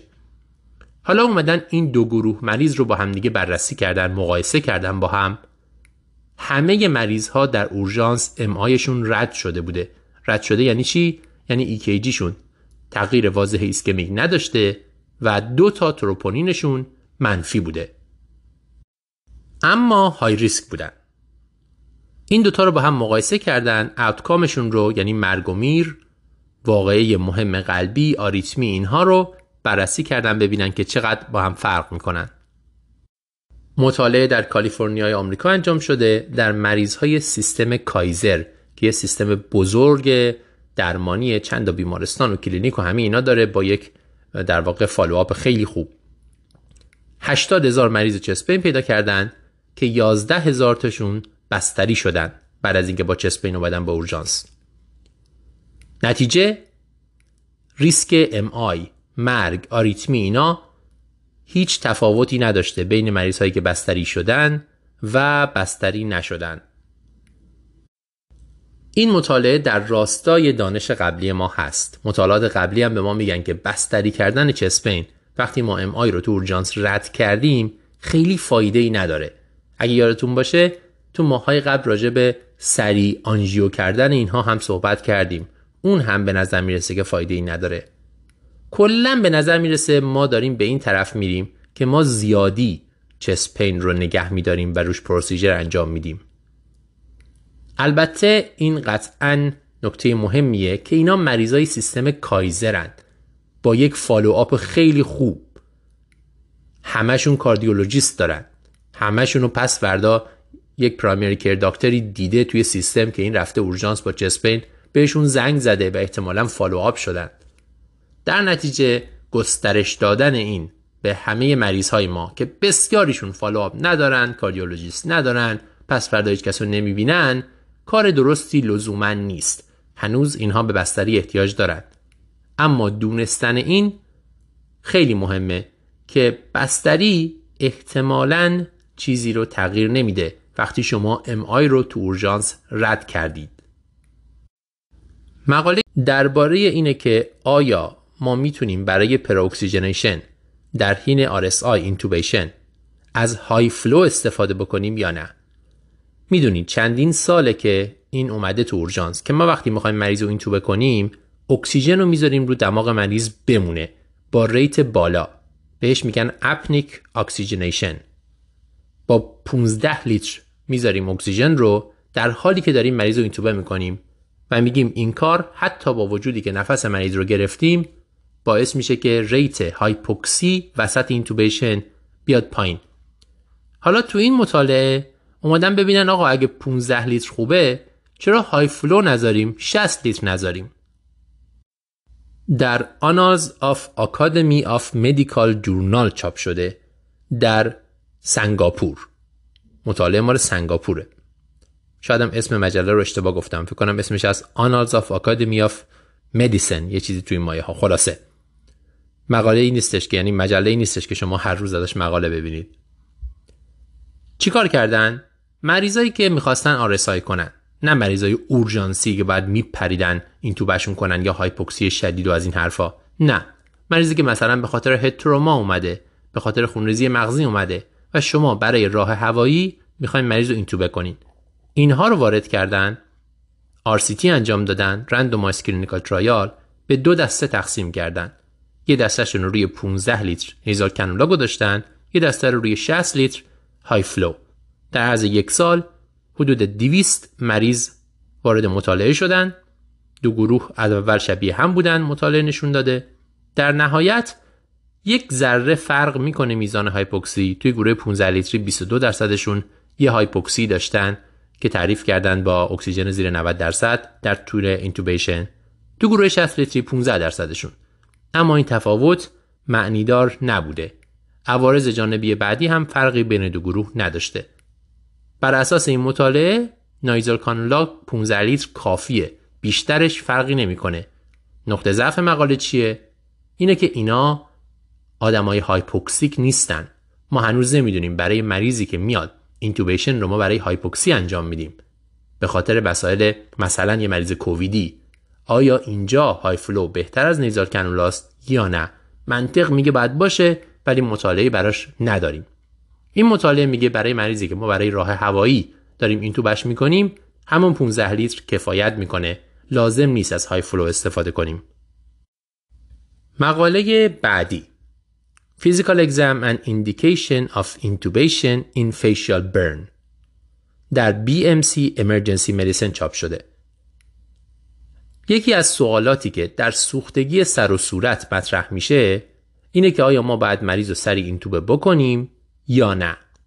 یه سری فاکتورهایی هست ما می‌خونیم. اگر شک داشته باشیم به اینکه سوختگی راه هوایی وجود داره خیلی موقع ها میریم سراغ اینتوبه کردن مریض. چرا؟ چون میگیم اگه مریض رو زود اینتوبه نکنیم راه هوایی ورم می‌کنه بسته میشه و اون وقت دیگه اصلا نمیشه مریض رو اینتوبه کرد. چه فاکتورهایی؟ مثلا میگیم اگر مریض صداش تغییر کرده باشه تنگ نفس داشته باشه ببینیم داخل دهان آثار سوختگی هست یا داخل بینی موهای بینی سوخته. خیلی موقع ها اینو ما میگیم. خیلی از اینا رو اینتوبه می‌کنیم. به نظر می‌رسه متخصصین سوختگی معتقدن. ما زیادی اینتوبه می‌کنیم. بارها پیش اومده مریض رو اینتوبه می‌کنیم. میفرستیم مرکز سوختگی اونا شاکی میشن که این احتیاج به intubation نداشته. شما اینتوبهش کردین و عوارض intubation رو به عوارض سوختگی اضافه کردین.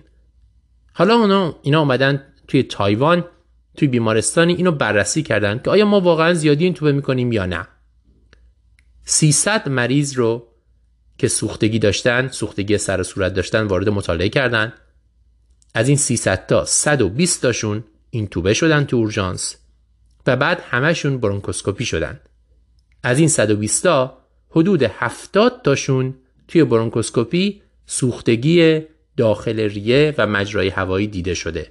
یعنی تقریبا 50 تاشون سوختگی راه هوایی نداشتن و این توبه شدن. متدش خیلی خوب نیست چون دقیقا نمیگه که چجوری اومدن اینا رو بررسی کردن عوامل رو. ولی کاری که کردن اینه. بعد اومدن نگاه کردن ببینن. این مریضایی که برونکوسکوپی سوختگی راه هوایی نشون داده چه فاکتورهایی همراهی داشته؟ و داشتن یه آنالیز regression کردن. چه فاکتورهایی؟ سوختگی موهای داخل دماغ تنگ نفس دیگه سوختگی داخل دهان. تغییر صدا دیدن همه اینها همراهی داشته. ولی وقتی کنترل می‌کنیم برای عوامل دیگه یعنی میذاریمشون تو مدل regression تنها چیزی که به صورت independent مستقل پیش بینی می‌کنه سوختگی راه هوایی رو یکی اینه که مریض خودش بگه من تنگی نفس دارم و دومی تغییر صداست. یعنی سوختگی داخل دهان سوختگی داخل موهای بینی همراهی نداره با سوختگی داخل راه هوایی. تنگی نفس مهمترین فاکتور بوده ولی فقط 22 درصد این مریض هایی که برونکوسکوپی نشون داده سوختگی دارن تنگی نفس داشتن. یعنی اگر مریض بگه تنگی نفس دارم شما حتما اینتوبه می‌کنید خیلی خوبه. ولی اگر مریض نگه لزوما معنیش این نیست که ریش نسوخته. اینجا متخصصین امرپ راجع به این بحث می‌کنن. نتیجه گیریشون اینه که اتفاقا این ریت خیلی بدی نیست که ما 120 تا اینتوبه کردیم مثلا 50 تاش اشتباه بوده 73 تاش درست بوده. ما اگر کمتر اینتوبه بکنیم ممکنه خیلی از سوختگی ها رو میس کنیم. 50 تا اضافه اینتوبه کردیم به خاطر چی؟ به خاطر اینکه جلوی اون مریضی که قرار راه هواییش ادم بکنه و ما بعد نتونیم هیچ کاری بکنیم رو بگیریم. منطقیه. مخصوصا وقتی که شما می‌خواید مریض رو منتقل کنید ترانسفر کنید چون توی راه نمی‌دونید چه اتفاقی میفته اگه توی راه تو آمبولانس اون ورمه شروع بشه و راه هوایی بسته بشه ممکنه مریض از دست بره متخصصین امرب معتقدن که بر اساس این مطالعه ما زیاد این توبه نمی کنیم. ممکنه متخصصین سوختگی نظر متفاوتی داشته باشن. قضاوت رو می‌ذارم به عهده شما. مقاله بعدی درباره آسیت و تخلیه آسیت هست. در کاردیوواسکولار اند اینترونشنال رادیولوژی چاپ شده. درباره اینه که آیا اگر یک کاتتر دائمی تانلد به اصطلاح بهش میگن توی شکم مریض های آسیتی بذاریم بهتر نیست از اینکه مریض هی هر هفته بیاد و آسیتش تخلیه بشه ما خیلی مخصوصا تو بیمارستان های بزرگ مرکزی این مریض ها رو داریم. مریض هایی که سیروز دارن آسیت دارن هر هفته گاهی هفته دو بار باید بیان یه سوزن بذارن تو شکمشون و این آبش تخلیه بشه. برای اینکه مریض راحت باشه بتونه نفس بکشه و اینا. هزینه زیادی برای مریض می‌ذاره برای ما می‌ذاره وسط شلوغی بیمارستان و اورژانس ما باید این کار رو انجام بدیم. یک راه دیگه اینه که درست مثل یک کاتتر دیالیز. یه دونه کاتتر داخل پریتوان اینا بذاریم. همونجا باشه یه کیسه. و این کیسه رو اینا هی خالی کنن. لازم نیست دیگه هی بیان اورژانس. چرا این کارو نمی کنیم از عفونت میترسیم. فرض بر اینه که اگر یه لوله اونجا بمونه با توجه به اینکه آسیته راحت ممکنه که عفونی بشه. حالا اینا اومدن این قضیه رو مطالعه کردن که آیا این ترسمون درسته یا نه. 100 تا مریض رو بررسی کردن. 73 تاش به خاطر بدخیمی بوده آسید داشتن 27 تاش به خاطر سیروز. ورداشتن این مریض ها رو با خودشون مقایسه کردن. برای این مریض ها از همون تونلد نمی‌دونم کتتر گذاشتن که دائما توی شکمشون بمونه. حدود 3 4 هفته قبل از گذاشتن این کاتتر رو با 3 4 هفته بعد از گذاشتن کاتتر بررسی کردن. ببینن عوارض چقدر فرق می‌کنه و چیزای دیگه. 17 مورد آرزه تو این 100 تا در مرحله پاراسنتز در مرحله که هی مریض می اومد براش و مایه رو میکشیدن بیرون وجود داشته. شامل عفونت شامل لیک شامل خونریزی و اینا. در مدتی که اینا کاتتر داشتن نه مورد عوارض فقط وجود داشته. اینا تفاوت significant ی با همدیگه ندارن. میزان leak شبیه هم بوده فرقی با هم نمی کرده میزان سلولیت جدار شکم شبیه هم بوده. و جالب اینجاست که میزان پریتونیت باکتریال SBP در گروه tunneled کمتر بوده.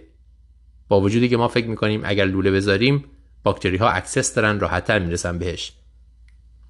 نکته جالبش اینجاست که ما به نظر می‌رسه مدت هاست این کار رو داریم می‌کنیم ولی این دوتا رو به همدیگه ربط ندادیم. کجا؟ مریضایی که دیالیز پریتونال می‌گیرن. عملا همینه. یک کاتتر دارن توی فضای پریتوان و اون رو شستشو میدن و از طریق اون دیالیز میشن. اینا مدت ها اینو دارند و ما فکر نمی کنیم اونجا مشکلیه. اینکه چرا ما هیچ وقت اینو تعمیم ندادیم که بیایم تو مریض های آسیتی عادی یک کاتتر بذاریم سوالیه. به حال این مطالعه میگه این کار امنه. احتمالا توی یه بیمارستان روی 100 تا مریض دلیل نمیشه که ما سیستم فکریمون رو تغییر بدیم و از این به بعد این کار رو برای همه انجام بدیم. مطالعات بیشتری مورد نیازه. ولی بدونید که این قضیه شدنیه و ممکنه در آینده استاندارد ما تغییر کنه به جای اینکه مریضا هی هر هفته بیان پاراسنتز بشن یک کتتر اونجا باشه وصل باشه به یک کیسه و اون رو تخلیه کنن. مقاله بعدی مقایسه کتامین داخل بینی اینترانازال با مورفین آیوی برای درمان درد در سالمندان در مجله Age and Aging چاپ شده. اومدن نگاه کردن ببینن آیا میشه به جای مورفین آیوی که ما میگیم اوپیوید و عوارض داره و فلان داره و اینا کتامین داخل بینی داد یا نه؟ مقاله نان اینفریوریتیه یعنی بررسی می‌کنن ببینن که آیا این از اون بدتر هست یا مساویه. توی یک مدت مشخصی تمام مریض های بالای 65 سال آوردن تقسیم کردن به دو گروه. به یک دسته سه دهم میلی گرم پر کیجی کتامین داخل بینی دادن و پلاسبو دادن توی آیویشون. به دسته دوم نیم میلی گرم پر کیجی مورفین دادن تو آیوی و یه پلاسبو یه سایلینی ریختن توی بینیشون. برای اینکه کنترل بکنن شرایط رو. در مجموع 73 تا مریض وارد مطالعه شدن که تقسیم شدن بین این دو گروه. در هر گروه هم 15 دقیقه بعد نیم ساعت بعد یک ساعت بعد دو ساعت بعد میزان دردشون رو پرسیدن و عوارض جانبیشون رو اندازه گیری کردن. دردها هم عمدتا مسکول اسکلتال بوده به خاطر شکستگی یا ضربه از این حرفا. نتیجه؟ دیدن که میزان کنترل درد تو این دو گروه فرقی نمی‌کنه. هر دوش مثل همه. عوارض جانبیشون فرقی نمی‌کنه. هر دوشون مثل همه. بنابراین توصیه می‌کنن این کار می‌تونه انجام بشه. یه مشکلی مطالعه داره اونم blinding شه. درسته که گفتن blind ه یعنی اون کسی که داشته می‌داده و ارزیابی می‌کرده نمی‌دونسته که داره کتامین رو ارزیابی می‌کنه یا مورفین رو. مریض کدومش رو گرفته. ولی عملا blind کردن مریضی که کتامین گرفته خیلی کار آسونی نیست. از ظاهر مریض معلومه. در نتیجه به خاطر همین ممکنه مقاله یک خورده بایاس باشه. یعنی اون فردی که داره ارزیابی می‌کنه یه خورده به نفع کتامین ارزیابی کرده باشه. چون می‌دونسته که این مریض کتامین گرفته. مشکل دیگه هم اینه که اینا سه چهارم کسایی که اول وارد مطالعه شدن رو اکسکلود کردن تا به عدد 73 رسیدن. به دلایل مختلف. گفتن این مریض نمی‌خواد کتامین داشته باشه. این مریض نمی‌دونم سابقه سایکوز داره میترسه و غیره. سه چهارم اکسکلود خیلی زیاده. یه خورده تعمیم پذیری نتایج این مطالعه رو دچار مشکل می‌کنه. مشکل دیگه هم این هست که در نهایت نتیجه گیری کردن با توجه به اینکه اوپیوید بده ما اینجا گفتیم که کتامین رو به جاش میشه استفاده کرد. در حالی که اینا فقط اوپیوید تزریقی تو اورژانس رو بررسی کردن نه نسخه کردن رو. شما نمی‌تونید نسخه کنید کتامین مریض بره خونه. در نتیجه نتیجه گیری خیلی نتیجه گیری درستی نیست. ما داریم مورفین آیوی توی بیمارستان رو با کتامین اینترانازال مقایسه می‌کنیم. ربطی به نسخه کردن مورفین و اوپیوید برای خونه نداره. خب این ضعفا رو داره مقاله ولی در عین حال به ما این رو میگه که در این 73 نفر به نظر می‌رسه کتامین به اندازه مورفین درد رو کاهش داده. احتمالا در آینده بیشتر در این باره خواهید شنید ولی این مطالعه کافی نیست که شما از این به بعد به همه مریضاتون به جای مورفین کتامین اینترانازال بدید. اگرچه مثلا خیلی موقع ها می‌تونید این کار بکنید. برای مریضی که فرض کنید نمی‌خوایم بهش به هر دلیلی مورفین بدید نگران ترفسشید های که یا سابقه ابیوز نمی‌دونم مورفین داره و غیره. می‌تونید اینو امتحان بکنید یا مریضی که اصلا آیوی نداره شما فقط می‌خواید درد درمان کنید. می‌تونید اینو امتحان بکنید و این مطالعه ساپورتتون می‌کنه. مقاله بعدی. در American Journal of Emergency Medicine چاپ شده درباره برادیکاردی شدید ناشی از هایپرکالمیه. ما هممون می‌دونیم. در هایپرکالمی ما باید EKG بگیریم. یه سری تغییرات نگران کننده است. از جمله T wave های بزرگ و عریض شدن QRS برادیکاردی رو خیلی موقع ها فراموش می‌کنیم. بارها شده که مریضی میاد با برادیکاردی با بیحالی ضعف dizziness ما میریم سراغ این که برای مریض پیس میکر بذاریم با کاردیولوژی صحبت کنیم و غیره. بعد آزمایش مریض میاد می‌بینیم آ پتاسیمش هفته. خیلی موقع ها فراموش میشه. حالا اینا خواستن ببینن که واقعا شیوع این قضیه چقدره. مقاله رتروسپکتیو مطالعه. اومدن همه مریض هایی که برادیکاردیا و هایپرکالمیا داشتن رو وارد مطالعه کردن ببینن چقدر این اتفاق میفته مریضایی که ارست کرده بودن یا همولیست شده بوده رو گذاشتن کنار چون ممکنه میزان پتاسیم به صورت نادرستی تو اینا بالا باشه. توی مدت مطالعهشون 87 تا مریض رو پیدا کردن که این دوتا رو داشتن. اکثر مریض ها دیابت هم داشتن خیلی هاشون روی beta blocker یا کانال calcium blocker بودن خیلی هاشون ACE inhibitor می‌گرفتن در نهایت 87 تا مریض رو پیدا کردن که این دوتا رو با هم دارن. یعنی heart rate زیر 50 و پتاسیم بالای 6 و در طول بستریشون علت heart rate پایین پتاسیم بالای 6 تعیین شده. 27 درصد اینها فقط peak T wave داشتن. پتاسیم بالای 6 heart rate زیر 50 ولی فقط 27 درصدشون T wave هاشون بزرگ بوده. و فقط 30 درصدشون QRS wide شده بوده. بنابراین اینا می‌خوام بگن که خیلی مریضا هستن که با برادیکاردی ناشی از هایپرکالمی میان اما QRS و T wave نرماله. همه اینها هم برادیکاردی سینوسی نبوده. شایع ترینش junctional بوده در واقع. یعنی P wave ی اینا نمی‌تونستن ببینن. بعد برادیکاردی سینوسی و بعد انواع مختلف AV block ها. همونطوری که خودتون احساس می‌کنید یه خورده مشکل داره طراحی مطالعه. بهتر بود از برادیکاردی شروع می‌کردن. همه مریضایی که برادیکاردی داشتن رو می آوردن وسط. بعد به ما می‌گفتن که چند درصدشون به خاطر هایپرکالمی بوده. از طرفی هم ما نمی‌دونیم. خیلی از اینها ممکنه که بتا بلاکر یک بخشی از قضیه باشه و اون افزایش پتاسیم اتفاقی باشه و لزوما علتش نباشه. طبیعتا اینا ممکنه. ولی یه یادآوری خوبه بازم مطالعه به ما که برادیکاردی یک علت مهمش هایپرکالمیه و ما باید این رو در نظر بگیریم. بدون بقیه آثار هایپرکالمی در ایکیجی هم اتفاق میفته. مطالعه بعدی رو من فقط سریع بهش اشاره می‌کنم. زیاد راجع بهش حرف نمی‌زنم. درباره کروپ خروسک در مریض های کوویدیه بچه ها قبلا می‌گفتیم می‌دونستیم که احتمال URI Upper Respiratory Symptoms در بچه هایی که کووید می‌گیرن بیشتره از بزرگسالا. الان با اومیکرون این قضیه حتی بیشتر هم شده. اینا اومدن یه مطالعه رتروسپکتیو انجام دادن تو بوستون ببینن که ریسک کروپ در مریض های کووید چقدره. در نهایت 73 تا مریض پیدا کردن که توصیفشون کردن که بقیه چیزا یعنی آنفولانزا آرسوی اینا همش منفی بوده و کروپشون به خاطر کووید بوده. از بین اینا کسی نمرده همشون استروید گرفتن و با همون استروید درمان شدن. فقط یه یادآوری به ما که مخصوصا با اومیکرون کووید می‌تونه خودش رو به شکل کروپ هم نشون بده در بچه ها مقاله بعدی هم کوتاه میگم فقط نتیجهش مهمه.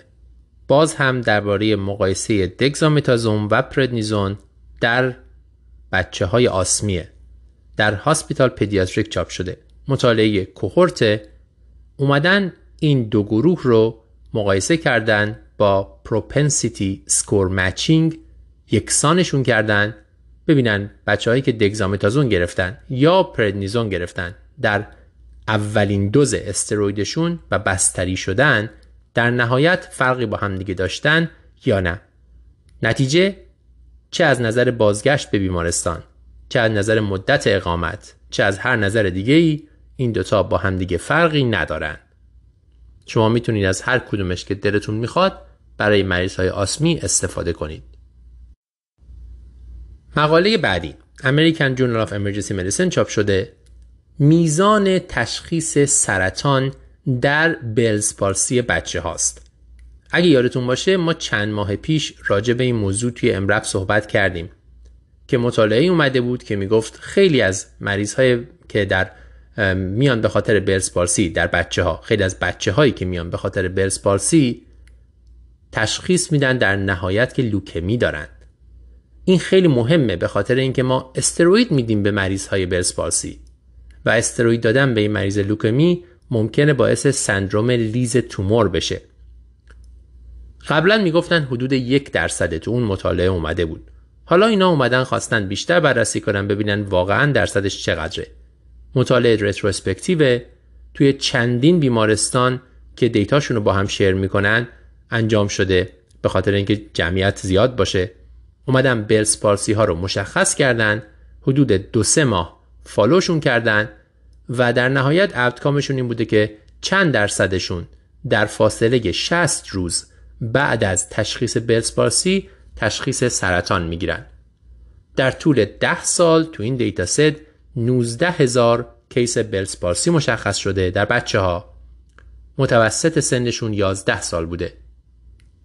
بین این 19 هزار تا فقط 41 تاشون در 60 روز بعد تشخیص سرطان گرفتن. یعنی تقریبا 33 صدم درصد. شایدترین سرطانشون تومورهای CNS بوده و دومی لوکمی اینکه این 33 صدم درصد کمه یا زیاد رو خواستن یه مقایسه ای بکنن با یه تشخیص با یک در واقع شکایت دیگه شکایت سرفه. اومدن ببینن تو مریضایی که با سرفه میان اورژانس چند درصد تشخیص سرطان می‌گیرن. و اومدن دیدن آمار تشخیص سرطان در مریضی که با سرفه میاد سه صدم درصده. بنابراین درسته که عدد کم به نظر می‌رسه 33 صدم درصد تشخیص سرطان در برزباسی بچه ها ولی عملا بیشتر از اون چیزیه که ما انتظار داریم برای تشخیص های دیگه. بنابراین حواسمون باید به این باشه. کارشناسای امرب میگن تغییری که میدن در واقع از این به بعد اینه که وقتی بچه رو با برز پارسی می‌گیرن می‌بینن حتما یک سی بی سی ازش بگیرن که حداقل لوکمی واضح نداشته باشه قبل از اینکه برای مریض استروید شروع کنند. و خوبه که فالو آب بشه برای کارهای دیگه از جمله تومورهای CNS مریض باید بررسی بشه لزومی نداره که حتما اورژانسی بررسی بشه ولی مریض باید بره سراغ نورولوژیست یا متخصص ENT هر کسی و یه تی امارایی چیزی بشه. مقاله بعدی هم راجع به یه چیز نادر دیگه است در اطفال. ریسک استروک سکته مغزی و لارج وزل اکلوشن استروک یعنی سکته مغزی با انصداد عروق بزرگ در بچه ها در بچه ها میزان سکته مغزی خیلی کمه. اگر یه بچه میاد با علائم سکته مغزی ما میگردیم دنبال یه علت دیگه ای میگیم نه این احتمالا سکته نیست. حالا این مطالعه خواسته به ما بگه که آیا این تصویر ما درسته یا نه. توی جاما نورولوژی چاپ شده رتروسپکتیو در استرالیا در مدت ده سال بروز سکته مغزی در بچه ها رو بررسی کردند و مشخص کردند که چند تاشون به خاطر انصداد عروق بزرگ بوده که ترومبکتومی کمک می‌کنه. در این ده سال 165 مریض رو پیدا کردن. میانگین عمرشون 6 سال بچه 6 ساله سکته مغزی کرده. بروزش یک و دو صدم در صد هزاره. خیلی کمه. بروز سکته مغزی با انصداد عروق بزرگ حدود یک چهارم اینه. یعنی حدود 24 صدم در صد هزار. اینا مریضایی که تشخیصشون مهمتره چون سریع اگه ترومبکتومی بشن بچه ممکنه که در آینده مشکل نورولوژیک دیگه نداشته باشه. طبیعتا این مقاله خیلی به ما کمک نمی‌کنه که بگه ترومبکتومی در بچه ها مفیده یا نه. اما احتمالا ما هرگز همچون مقاله ای نخواهیم دید با توجه به نادر بودن سکته مغزی در اطفال. باز همین مقاله یادآوری به ما که اگر بچه دیدیم. با علائم سکته مغزی با قطعیت نگیم نه حتما سکته مغزی نیست. یه چیز دیگه است بگردیم دنبال یه چیز دیگه. ممکنه سکته مغزی هم باشه. می‌تونه باشه. اتفاق میافته. اگرچه نادره.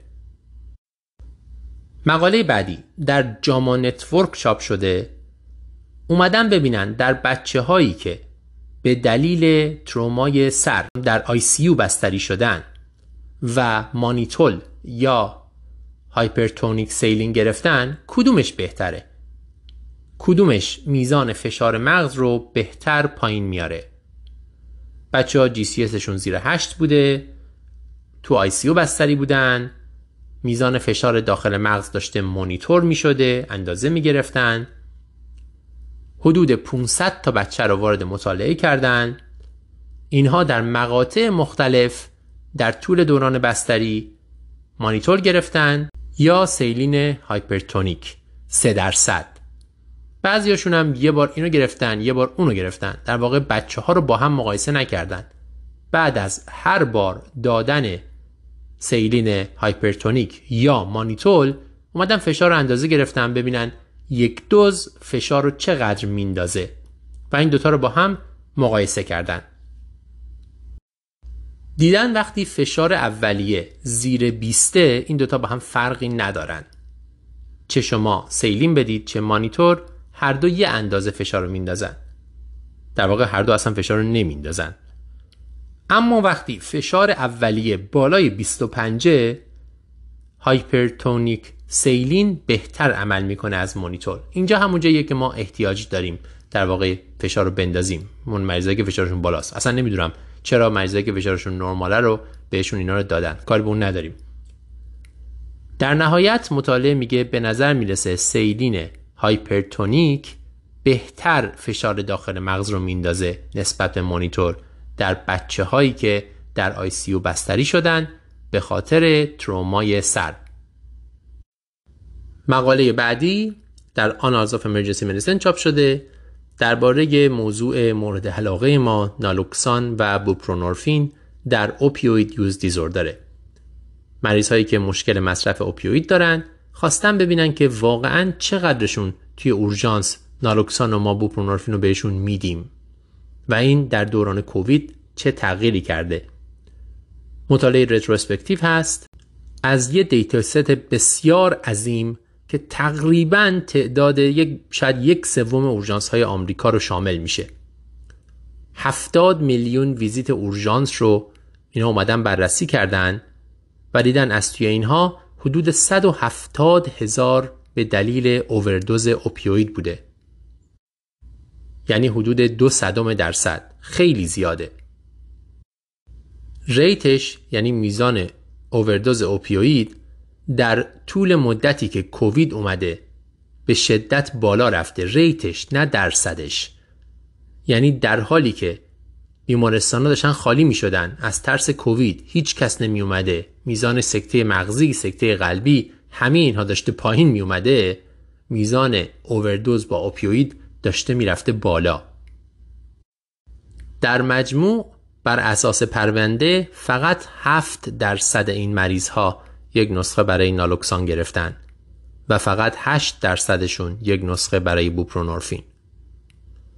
خیلی خیلی پایینه.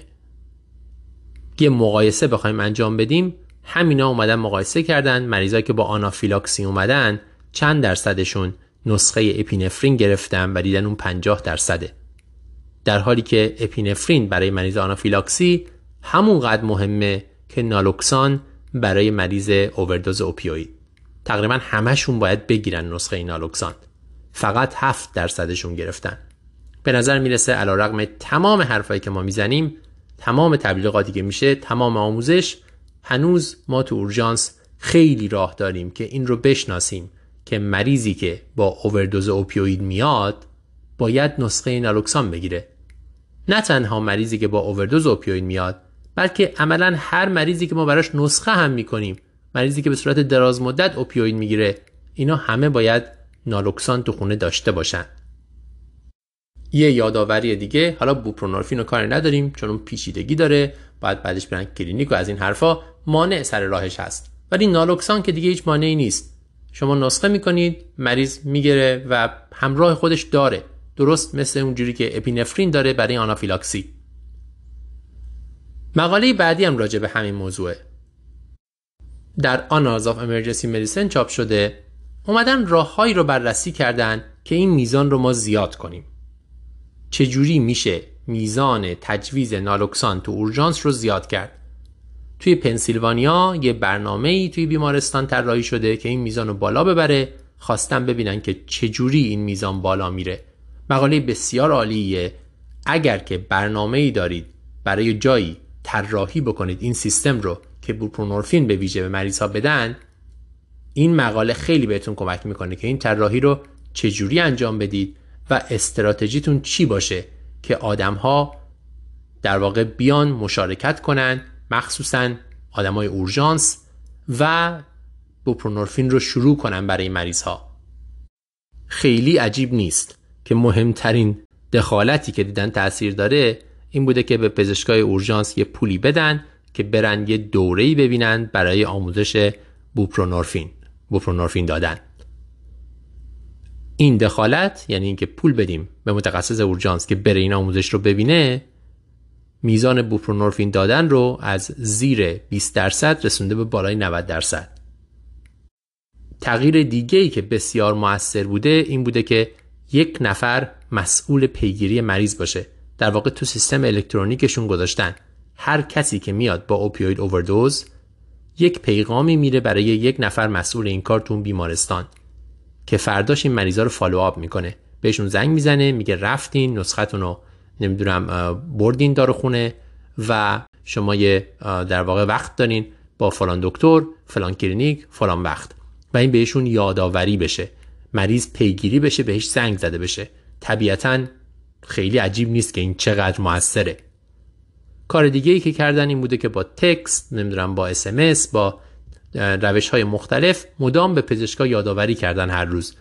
هر موقع کامپیوترشون روشن می‌کردن یه پیغامی اون وسط بوده که یادتون نره مریض های اوپیوید اووردوز رو شروع کنید روی بوپرونورفین و بهشون نالوکسان بدید. به هر حال یک مجموعه ای از اقدامات و استراتژی هاست. اگر شما همچین برنامه ای دارید جایی این مقاله خیلی به دردتون می‌خوره. و مقاله آخری که یه خورده مقاله بامزه راجب سگ درمانی در درمان درده در کاناداست در PLOS کانادا چاپ شده. ما تو اورژانس خیلی مطالعه نداریم ولی جاهای دیگه داریم که آوردن سگهای درمانگر سگهای درمانی که ترین شدن میان مردم نازشون می‌کنن. برای استراب برای درد برای بسیاری چیزها مفیده. میارنشون تو بیمارستان.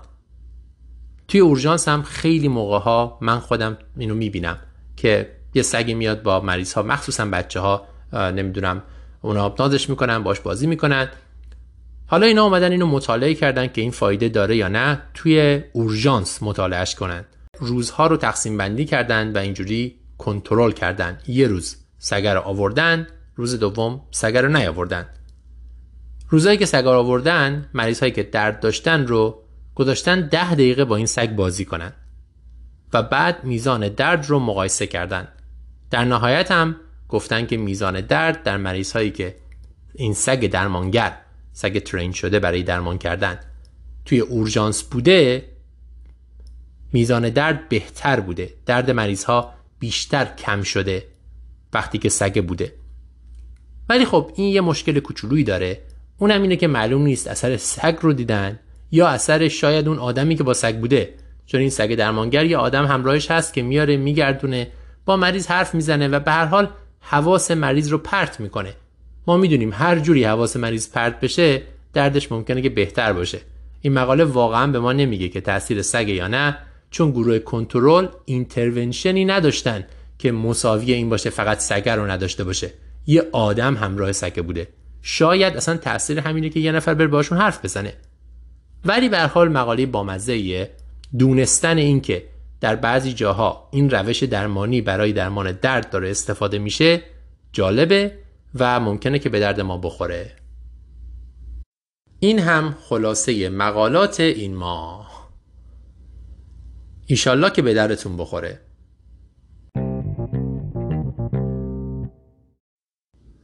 طب اورژانس در مناطق دوردست. این دفعه می‌خوایم درباره یک کیس اورژانس توی هواپیما موقع پرواز صحبت بکنیم. برای هممون ممکنه پیش بیاد تجسم کنیم اگر ما بودیم چی کار می‌کردیم و در شرایط مشابه بهتر آماده باشیم. مصاحبه دکتر ونسا کارتی با دکتر آیشه خطیب. دکتر خطیب متخصص طب خانواده و طب اورژانس در دانشگاه تورنتو. فوق تخصصش هم در مورد بیماری های مناطق گرمسیریه. برای همینم خیلی مسافرت می‌کنه به مناطق مرکزی آفریقا. اینجا هم داشته می‌رفته به اوگاندا میگه پرواز سومم بود از دوهه به اوگاندا. با پرواز قطر بوده. وسط پرواز ساعت حدود سه صبح از بلنگو اعلام می‌کنن که آیا دکتری توی مسافرها هست یا نه. دکتر خطیب خودش تعریف می‌کنه. میگه پا شدم گفتم که من پزشکم منو بردن عقب هواپیما. میگه تو ذهن من در لحظه اول این بود که یه نفر سکته کرده و من الان باید CPR انجام بدم. احتمالا آریتمی وجود داره. این شرایط extreme یه که ما معمولا تصور می‌کنیم. اولین چیزیه که بهش فکر می‌کنیم. میگه دنباله میگشتم که خب حالا مسافر رو کجا بذارم CPR کنم چجوری تو ذهنم؟ در همون چند ثانیه رسیدیم عقب هواپیما. دیدم یک خانومی روی زمین دراز کشیده و پاهاش بالاست روی پنجره هواپیماست و میگن که داره زایمان می‌کنه. در اون لحظه صد تا چیز به ذهن آدم می‌رسه. آخرین باری که زایمان کردم کی بود؟ برای دکتر خطیب ده سال قبله. سعی می‌کنه مرور کنه چه اتفاقاتی موقع زایمان قرار بیفته. و طبیعتا همیشه بدترین سناریو دو ذهن ما میاد. بچه رو من باید احیا کنم اگر نفس نکشه مادر رو باید احیا کنم اگر خونریزی بکنه. در عین حال خود تولد بچه خودش مشکلیه. اگر گیر بکنه شونه رو چجوری در بیارم؟ اگر بریچ باشه خلاصه همه اینها در آن واحد از ذهنش میگذره. میگه من همونجا که رسیدم به من یک نفر فقط یه دستکش داد. من گفتم من پزشکم رفتم جلو. میگه خوشبختانه در فاصله چند ثانیه بدون اینکه من هیچ کاری انجام بدم بچه اومد بیرون. بچه میاد بیرون این فقط دستشو می‌بره و بچه رو می‌گیره و بچه بلافاصله گریه می‌کنه. یه مرحله رفتیم جلو. زایمان پیچیده نبوده احتیاج به کار خاصی نبوده. حالا شما پزشکین یه بچه دستتونه. مادر تازه زایمان کرده. هیچ چیزی هم راجع به هیستوری نمی‌دونین. الان چی از ذهنتون میگذره؟ میگه در این لحظه شروع کردم فکر کردن که من به چی احتیاج دارم و باید چی کار بکنم. اولین چیزی که به ذهنش می‌رسه میگه صحنه فیلم هاست اینجور موقعات تو فیلم ها معمولا میگن آب گرم بیارین. میگه من یه لحظه خواستم بگم آب گرم بعد به ذهنم رسید آب گرم بشه در دهان می‌خوره. به هیچ دردی نمی‌خوره. اون چیزی که من می‌خوام اول یه کلمپه که بند ناف کلمپ کنم. اگر کلمپ نیست مثلا یه چیزی مثل بند کفش می‌خوام. بعد قیچی می‌خوام که بند ناف رو ببرم. و بعد چی می‌خوام؟ پتو می‌خوام. پتو می‌خوام بچه رو بپیچم توش. در حالی که بچه توی دستشه از اطرافیانش می‌پرسه آیا مدیکال کیتی داریم تو هواپیما یا نه؟ یکی از مهموندارا میره یه medical kit میاره و بازش می‌کنن. می‌بینن توش یه delivery kit هست یعنی کیت زایمان. توی اون clamp پلاستیکی هست قیچی هست حتی اکسیتوسین هم توش هست. جای تعجبه که تو هواپیما اکسیتوسین وجود داره. میگه خب این آرامش بخش بود. چند تا از پتوهای در واقع این هواپیما رو گرفتم بچه رو بچیدم توش و بعد بند ناف رو کلمپ کردم و بند ناف رو بریدم. بچه داره گریه می‌کنه به نظر می‌رسه که تنفسش خوبه تونش خوبه. میگه بچه رو دادم به یکی از مهموندارها و یکی از مسافرها که پرستار بود. فقط بهش گفتم که زربان قلبش رو بگیریم ببینین خوبه یا نه. بعد دوباره برگشتم سراغ مادر. اینجا دو تا کار باید انجام بشه همونجوری که گفتیم. یکی بچه است احیای بچه و مهمترینش تنفس بچه است. و دوم احیای مادر و مهمترین نکته که اینجا ممکنه مشکل ساز بشه خونریزی بعد از زایمانه. گرم کردن بچه هم نباید فراموش بشه برای همین بچه رو پیچیدن توی پتو. حتی میشه بچه رو پیچید توی یه کیسه پلاستیک. طبیعتا باید راه تنفسیش حواستون بهشون باشه ولی بدنش رو میشه با پلاستیک پوشون برای اینکه گرما از دست نره اگر فضا به اندازه کافی گرم نیست. و شما وارمر طبیعتا در همچین شرایطی ندارین. حالا برمیگرده سر مادر. اولین کاری که باید بکنه اینه که جفت رو به دنیا بیاره یعنی جفت رو بیاره بیرون. برای این کار خیلی آروم اون باقی مونده بند نافت رو باید بکشیم بدون اینکه زیاد بکشیم که رحم در واقع برگرده بیرون. تا جفت جدا بشه یواش یواش در عرض چند دقیقه اول بعد از بیرون اومدن بچه و جفت بیاد بیرون. بعدش جفت رو نگاه می‌کنه که مطمئن بشه تیکه ازش باقی نمونده. چون اگر تیکه از جفت باقی بمونه توی رحم خونریزی شدیدتر این منشأ خونریزیه و ما باید کامل جفت رو در بیاریم. برای همین نباید تند بکشیم. به دو دلیل. یکی اینکه ممکنه رحم باش بیرون بیاد. یکی اینکه ممکنه جفت پاره بشه. ما نمی‌خوایم این اتفاقات بیفته. میگه خب اینجا جفت آوردم بیرون نگاه کردم. در همون نوری که بهش دسترسی داشتم گفتم نور بندازن و به نظر سالم می‌رسید. قدم بعدی فکر کردم که الان مادر قرار خونریزی بکنه و من اکسیتوسین بزنم یا نزنم. میگه رفتم سراغ مادر. شروع کردم به ماساژ رحم. از بالا می‌تونیم رحم و ماساژ بدیم که منقبض بشه برگرده سر جاش و جلوی خونریزی رو بگیره. خونریزی پست پارتوم شایع ترین و شاید خطرناک ترین کامپلیکیشن زایمانه. کی میگیم خونریزی پست پارتوم زیاد از حده تعریفش اینه. وقتی که ضربان قلب مادر 50 درصد بیشتر تغییر کنه. یعنی مثلا از 80 برسه به 120 و بالاتر یا حجم خون بیشتر از 500 سی باشه. شما حجم خون رو نمی‌تونید اونجا اندازه بگیرید زیاد. اولا تخمین چشمی می‌تونید بکنید. کار دیگه اینه که پد بذارید.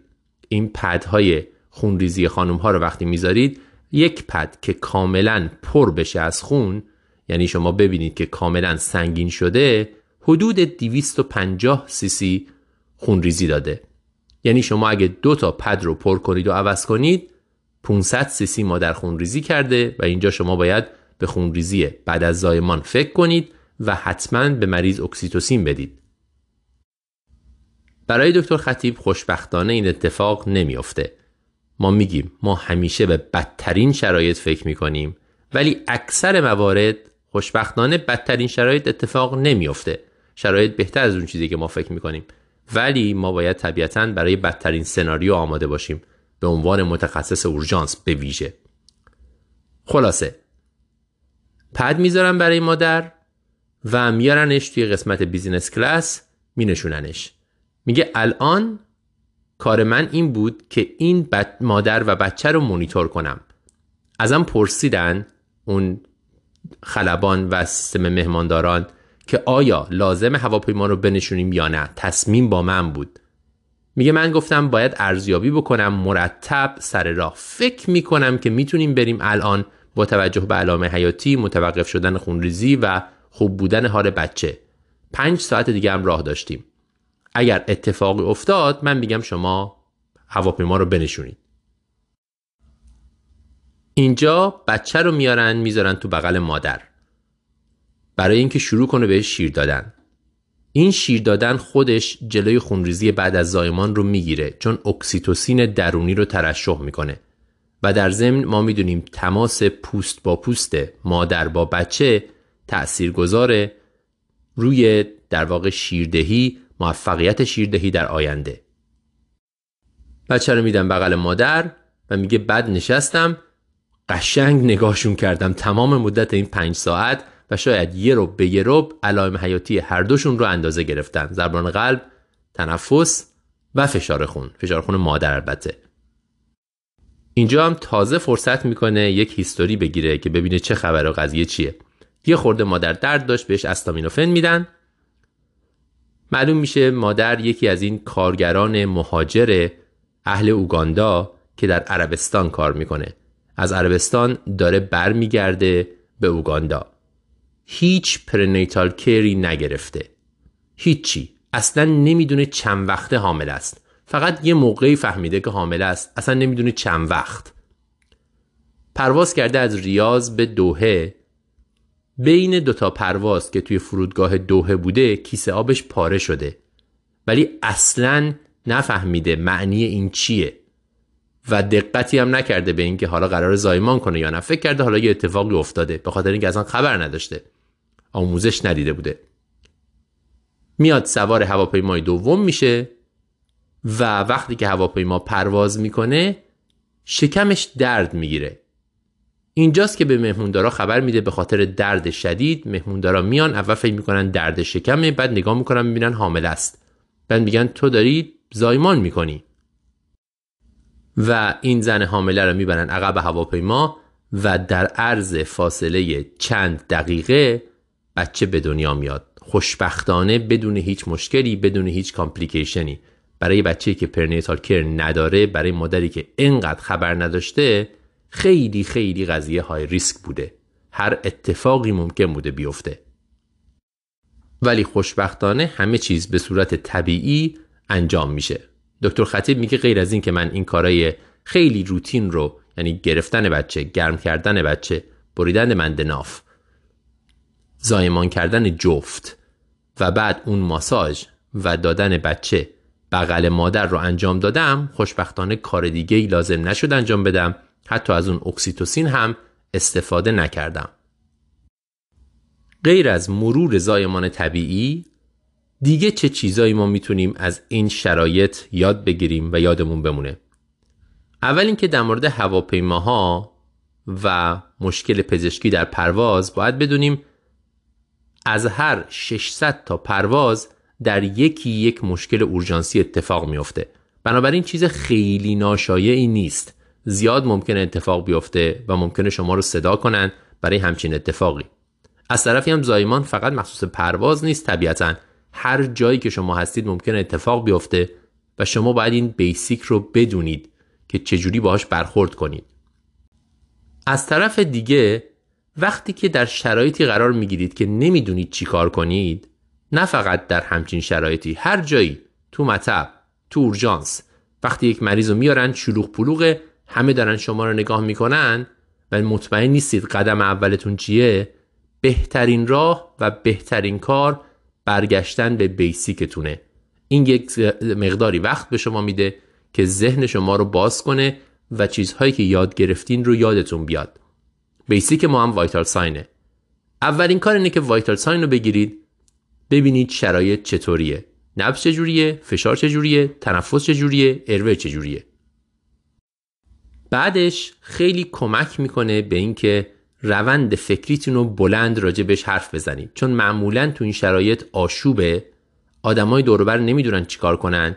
منتظرن یه نفر بهشون بگه چیکار کنن. کمک ممکنه باشه. ممکنه که یک مدیکال کیتی اونجا باشه. ممکنه یه پرستاری اونجا باشه. ممکنه یه نفر یه چیزی داشته باشه. و خیلی موقع ها بلند حرف زدن شما همه رو آرام می‌کنه و ذهن همه رو منظم می‌کنه. اینکه ما بلند بگیم بله یک زایمان داره اتفاق میفته. ما باید بچه رو بگیریم گرم کنیم. یه چیزی می‌خوایم بندناف رو قطع کنیم. بعد باید بندناف رو ببریم. جفت و به دنیا بیاریم. مطمئن باشیم خونریزی نکنه. مثلا این جملات در این شرایط. همینطوره توی اورژانس. وقتی که یه مریض رو میارن در حال سی پی آر. ما بلند بگیم یک آقای فلان ساله داریم. مثلا 20 دقیقه پیش unresponsive شده. CPR شروع شده دو تا اپینفرین دادیم تا الان شک لازم نشده بدیم. مریض داره با bag و mask ventilate میشه. قدم بعدی اینه که اینقدر ادامه بدیم این کار رو انجام بدیم. کسی نظر دیگه ای نداره. بلند گفتن روند ذهنیتون و اعلامش به دیگران و کمک گرفتن هم ذهن شما رو منظم می‌کنه همین که به بقیه کمک می‌کنه بفهمن چه کمکی می‌تونن انجام بدن؟ و امکاناتی که اون دور بر هست رو در اختیار شما به درستی قرار میده. اینم مناطق دوردست امروز که رو هوا بود. ما قبلا یه بار راجع به یک کیسی توی کشتی صحبت کردیم اگه یادتون باشه. الان هم راجع به یک کیسی تو هوا صحبت کردیم. احتمالا دفعه دیگه دیگه میریم سراغ فضا. ایشالله که این بحث به دردتون بخوره.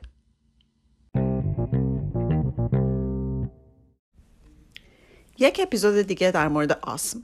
بعد از مدتی که ویروس های تنفسی غیر کرونا خیلی ازشون خبری نبود الان اورژانس ها پر شده از آنفلانزا و آرسفی و بقیه ویروس ها به خصوص تو بچه ها حالا بپردازیم به یک کیس یه بچه پنج ساله رو میارن اورژانس که سابقه آسم داره. یکی دو روز علائم بیماری تنفسی ویروسی داره ولی امروز یهو حالش بد شده. به سختی نفس می‌کشه هایپاکسی که اولین قدم شما چیه؟ توی مریضای دچار حمله آسم انقدر شدید بهتر تمام داروها رو همزمان بهشون داد به جای اینکه مرحله به مرحله درمانشون کرد. هرچی شما در اون اول داروهای بیشتر و قویتری رو به همچین مریضی بدین شانس موفقیتتون و شانس جلوگیری از اینکه مریض حالش بدتر بشه و کارش به این توبه شدن بکشه رو بیشتر می‌کنید حالا چه داروهایی رو منظورمون هست؟ و البته اینجا باز بگیم منظورمون مریضی هست که دچار حمله خیلی شدید آسمه همین بچه‌ای که گفتیم. به سختی نفس می‌کشه هایپاکسیکه و بدحاله. داروها شامل اپینفرین زیرپوستی یا ازولانی بتا آگونیست های استنشاقی که می‌تونید اونها رو مثلا مثل البوترول می‌تونید اونها رو چند دوز پشت هم بدین یا تمام دوزها رو همزمان با هم بدین. استروئید وریدی مگنیزیوم گاهی حتی اپینفرین استنشاقی. بریم سراغ دوزها. برای اپینفرین و همینطور برای تربوتالین اگر تربوتالین شما دارید و می‌خواید استفاده بکنید برای اپینفرین ازولانی دوز یک صدم میلی گرم برای هر کیلوگرم وزن بدن هست. با دوز ماکسیموم چهار دهم میلی گرم برای اپینفرین می‌تونید از اپیپن استفاده بکنید. اگر در اورژانستون دارید می‌تونید از اپیپن های تجاری استفاده بکنید که اینها دوزهای 3 میلی گرم معمولا هستن اپیپن های اطفال. و به این طریق شانس اشتباه رو کم بکنید. چون وقتی یه بچه ای رو میارن خیلی بد حال همه خیلی یه جورایی هول میشن. ممکن حالا شما اگه مثلا پرستارتون بگید مثلا یک صدم میلی گرم بر حسب وزن بدن حالا وزن بچه رو پیدا کنید همه اینا. یه مقدار ممکن سخت باشه ولی اگه شما به بچه نگاه بکنید و وزنش رو حدس بزنید یا سریع از مادرش بپرسید از یا وزنش رو تر مثلا داشته باشید از ویزیت های قبلی اورژانسش و به نظر بیاد که این بچه ای هست که میشه بهش دوز کامل یعنی 3 میلی گرم رو داد و شما اپیپن هم در اورژانستون داشته باشید خیلی راحت هست که از اپیپن استفاده بکنید. ولی خب خیلی اورژانس ها اپیپن ندارن. تربوتالین هم دوز شبیه اپینفرین هست. اگر که تصمیم بگیرین تربوتالین بدید دوز مگنزیوم 50 میلی گرم بر حسب هر, وزن، هر کیلوگرم وزن بدن هست. با maximum dose دو گرم. معمولا طی حدود 15 تا 20 دقیقه داده میشه. حالا سوالی که مطرح اینه که آیا این مریض قبل از گرفتن این داروها نیاز به آزمایش خون و علی الخصوص venous blood gas دارن؟ نه لزوما. علائم بالینی خیلی مهمتر از سطح CO2 در venous blood gas این مریض ها هست در VBG این مریض ها هست. پس بهتره که با استفاده از علائم بالینی این مریض ها رو درمان بکنید تا اینکه به آزمایش ها بخواین اتکا بکنید. حالا اگه این داروها خوب کار نکرد و بچه بدحالتر شد چی؟ خیلی از این مریض ها نیاز به BiPAP دارن. معمولا وقتی مریض اینقدر بدحال هست اصلا میشه BiPAP و داروها رو با هم شروع کرد. high flow nasal cannula چطور؟ high flow برای bronchiolitis اطفال مفیده ولی خیلی شواهدی برای استفادهش در آسم وجود نداره. در چند مطالعه در اطفال high flow مزیت خاصی بر اکسیژن معمولی یا ماسک معمولی نداشته. حالا اگر مجبور شدیم مریض رو اینتوبه کنیم چطور؟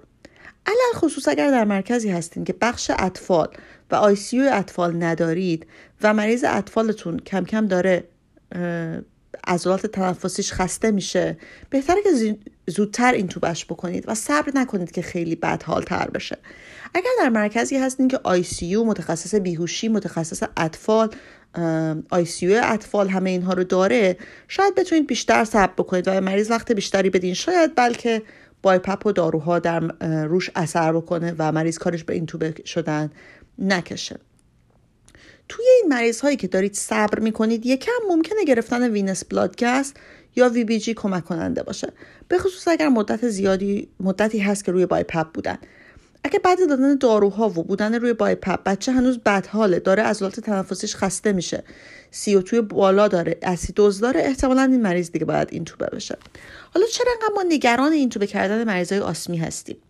اینتوبه کردن مریض های asthmatic به طور کلی کار خطرناکیه. یه خطری که وجود داره برادیکاردی و ایست قلبی هست بعد این توبه کردن این مریض ها چرا؟ چند تا علت داره. یه علتش تغییریه که در فشار درون قفسه سینه بعد از اینتوبه کردن مریض اتفاق میفته. این مریض ها معمولا دیهیدرته هستن. فرض کنید یه بچه یکی دو روز سرما خورده خیلی مایعات نخورده تنگی نفس هم حالا داشته خیلی در واقع آب از بدنش از طریق بازدمی از دست داده و حالا شما میگین اینتوبه‌ش می‌کنید و میذارینش روی دستگاه یا شما می‌کنید bag ش می‌کنید این همین پروسه اینتوبه کردن و گذاشتن مریض روی positive pressure باعث میشه که فشار داخل قفسه سینش intrathoracic pressure ش بره بالا و این مریضی که از قبل بازگشت وریدیش به علت دیهیدراته بودن کم بوده حالا افزایش فشار داخل قفسه سینه بازگشت وریدی یا venous return ش رو حتی کمتر هم می‌کنه فشارش ممکنه افت بکنه. برای همینه که این مریض ها ممکنه بعد از اینتوبه شدن بلا فاصله بعد از اینتوبه شدن ممکنه که دچار برادیکاردی و بعد ایست قلبی بشن. برای همینه که معمولا این مریضا رو باید قبل یا حین intubation بهشون یه bolus مایعات وریدی داد. ایراد دیگه اینتوبه کردن مریض های آسماتیک برث استاکینگ هست. این مریض ها به علت مقاومت زیاد مجاری هواییشون و مشکل بازنمیشون برث استاکینگ دارن. یعنی نمی‌تونن تمام هوایی که در دم وارد ریهشون کردن رو به صورت موثر در بازدم خارج بکنن. وقتی شما در جریان اینتوبه کردن این مریضا بهشون داروهای فلج کننده ازولانی میدین حتی بیش از پیش هوا در مجاری تنفسیشون حبس میشه. حالا چه کاری می‌تونید بکنید؟ یک کاری که می‌تونید بکنید اینه که قبل از اینتوبه کردن و, و دادن داروهای فلج کننده ازولانی این مریض ها رو از بایپپ جدا بکنید و روی قفسه سینهشون فشار بیارید تا تمام هوای حبس شده خارج بشه. در مورد بچه بچه شما می‌تونید مثلا بچه رو بغل بکنید یه جورایی مثل انگار که در آغوش بگیرید و به قفسه سینه خودتون بف... مثلا فشارش بدید. و این باعث میشه تمام اون هوایی که حبس شده در قفسه سینهش خارج بشه. و بعد این توبش بکنید. بعد از این توبه کردن هم مهمه که روی تنظیماتی دستگاه مریض رو بذارید که شبیه فیزیولوژی آسم باشه. در واقع باید زمان کافی برای بازدم به این مریض ها بدید. حالا شما ممکنه بپرسید دادن بیکربنات چطور؟ آیا دادن بیکربنات در مریض آسماتیکی که دچار اسیدوز هست کمک کننده است؟ برای فهمیدن اثر بیکربنات باید بدونیم مثلا بیکربنات وقتی وارد بدن مریض میشه وقتی شما به یک مریضی بیکربنات می‌دید چی کار می‌کنه؟ چجوری اثر می‌کنه؟ راهی که بیکربنات اسیدوز رو خونسا می‌کنه اینه که هاش مثبت ترکیب میشه با بیکربنات پس H3 منفی به علاوه هاش مثبت میشه H2CO3 می‌سازه که بعد این میاد به CO2 و H2O تبدیل میشه و CO2 از طریق بازدمی خارج میشه. ولی اگر مریضی پیشاپیش به علت یعنی اینجوریه که بیکربنات اسیدوز رو خونسا می‌کنه از طریق تبدیل کردن مخلوط شدن باهاش مثبت تولید H2CO3 که بعد تبدیل میشه به CO2 و H2O که بعد CO2ش تنفس میشه بیرون. پس اگر اون CO2ش تنفس نشه بیرون خب در واقع همه این مسیر مختل میشه دیگه. مریضی که آسم داره افزایش مقاومت مجاری هوایی داره و معمولا قادر نیست که این CO2 رو بتونه موثر خارج بکنه. پس دادن بیکربنات بهش تأثیری نداره. فقط CO2 ریتنشنش رو بالاتر می‌بره. در واقع اون مکانیزمی که بیکربنات لازم داره که اسیدوز رو خونسا بکنه برای مریض های آسماتیک موثر نیست. برگردیم سراغ اینتوبه کردن این مریض ها اگر بتونید با دادن فقط کتامین و بدون استفاده کردن از داروهای فلج کننده عضلانی این مریض ها رو اینتوبه بکنید که چه بهتر. ولی مراقب باشید که وقت زیادی رو صرف آزمایش خطا نکنید. اگر کتامین دارید یک نگاه سریع کتامین دارید یک نگاه سریع کردید و دیدید که مریض نه نمی‌تونید اینجوری این توبش بکنید. و نیاز به دادن فلج کننده عضلانی داره پارالیتیک داره. از دادن پارالیتیک نترسید. خیلی از مریض ها بهش احتیاج پیدا می‌کنن. دوز کتامین هم معمولا یک تا دو میلی گرم بر حسب وزن بدن هست. هر کیلوگرم وزن بدن هست. یک مرور کوتاه هم بکنیم از هلیوم. هلیوم چیزی نیست که خیلی در دسترس باشه و خیلی هم کمک کننده نیست. فقط یه چیزی هست که در واقع بدونید. ولی خیلی جاها هلیوم ندارن. ما خودمون تو اورژانسمون قطعا هلیوم نداریم. یا من استفاده نکردم. کمی هم راجع به تنظیمات ونتیلاتورمون حرف بزنیم. حالا مریض رو شما اینتوبه کردید. با اون تب... با اون کارایی هم که گفتیم قبل از اینتوبه کردن مریض انجام دادید. مریض دچار ایست قلبی نشد. گذاشتنش روی ونتیلاتور. تنظیمات ونتیلاتورتون باید چی باشه؟ مهمترین هدف ما جلوگیری از باروتروما هست. یعنی شما باید به مریض وقت کافی بدید برای بازدم که نفس توی در واقع ریه های مریض حبس نشه. چجوری می‌تونید وقت کافی بدید به بازدم؟ با کاهش rate تنفسیتون respiratory rate تون و افزایش I to E time تون inspiratory to expiratory time I to E time ی که توی در واقع ونتیلاتورتون وارد می‌کنید معمولا باید مثلا یک به چهار باشه. و همینطور کار دیگه که مهم انجام بدید مهم مانیتور کردن plateau pressure هست. ماکسیموم plateau pressure ی که شما برای این مریض ها می‌خواین سی هست. پس عدد سی برای plateau pressure و عدد یک به چهار برای I to E time عددی هست که باید یادمون باشه. حالا بعد از اینتوبه کردن آیا لازمه به طور سریالی از این مریض ها venous blood gas چک بکنیم. نه مهمه که pH شون محدوده فیزیولوژیک باشه و به شدت اسیدوز نداشته باشن. ولی نباید هدف ما نرمال کردن CO2 و و pH مریض باشه. حالا بعد اینتوبه کردن. آیا بهتر این مریض ها رو روی paralytic یا داروهای فلج کننده نگه داشت؟ مثلا بهشون infusion راکورونیوم داد یا نه. بستگی داره. بعد از اولین دوز داروهای فلج کننده عضلانی یه مدتی شما وقت دارید تا اثر این از بین بره. معمولا مثلا اگر راکورونیوم دادید حول و مثلا 20 25 دقیقه تا یک ساعت اثر داره. پس اون دوز اولی که دارید تا مریض رو اینتو بکنید مدتی توی سیستم مریض میمونه. بعد از اینکه اثرش رفت می‌تونید مریض رو بررسی کنید. اگر مقاومت مجاری هواییش کاهش پیدا کرده بود و هوای دمی وارد راحت وارد ریه هاش می‌شد و بازدم راحت خارج می‌شد لازم نیست که بهش داروی پارالتیک بدید ولی اگر کماکان مریض تنگی شدید مجاری هوایی داشت و در مقابل هوای بازدمی یا در ورود هوای دمی یا خروج هوای بازدمی مقاومت داشت بعضی موقع ها لازمه که به این مریض ها دارو داروهای فلج کننده عضلانی بهشون داده بشه تا بشه تنفس به صورت در واقع مؤثر بهشون بدیم. یکی دیگه از اورژانس های دیالیز. دکتر بریتگست با دکتر کاگین صحبت می‌کنه درباره یکی از کیس هایی که داشته با خونریزی از محل فیسچول یا شانت دیالیز. یه آقای 80 ساله رو میارم به اورژانس. EMS میگه خانواده زنگ زد که این آقا بیحاله و به نظر می‌رسه که خون زیادی ازش رفته. پیداش کردن تو اتاقش در حالی که دور تا دورش پر از خون بوده. خونریزی از کجا؟ از محل فیسچول دیالیز. وقتی آمبولانس می‌رسه اونجا EMS میگه خونریزی فعال وجود نداشت. اون لحظه فیسچولش داشت خونریزی نمی‌کرد ولی مقدار زیادی خون روی زمین پهن بود. مریض بیهار بود GCSش حد اکثر 6 یا 7 بوده. شروع می‌کنن به ونتیله کردن مریض با بگ و ماسک سعی می‌کنن ازش رگ بگیرن فشاری ازش نمی‌تونن بگیرن در همین وضعیت مریض رو میرسونن به اورژانس. طبیعتا پیشا پیش خبر میدن که همچین مریضی داره میاد به اورژانس. اونها آماده میشن برای یک کیس هموراژیک شاک. محل فیسچول رو هم باندپیچی می‌کنن. با مقدار زیادی گاز و یک باندپیچی سفت و محکم. توی اورژانس مریض می‌رسه. دکتر کاگینز میگه خون همه جا روی لباسش دیده می‌شد. فشار مریض رو تونستیم بگیریم.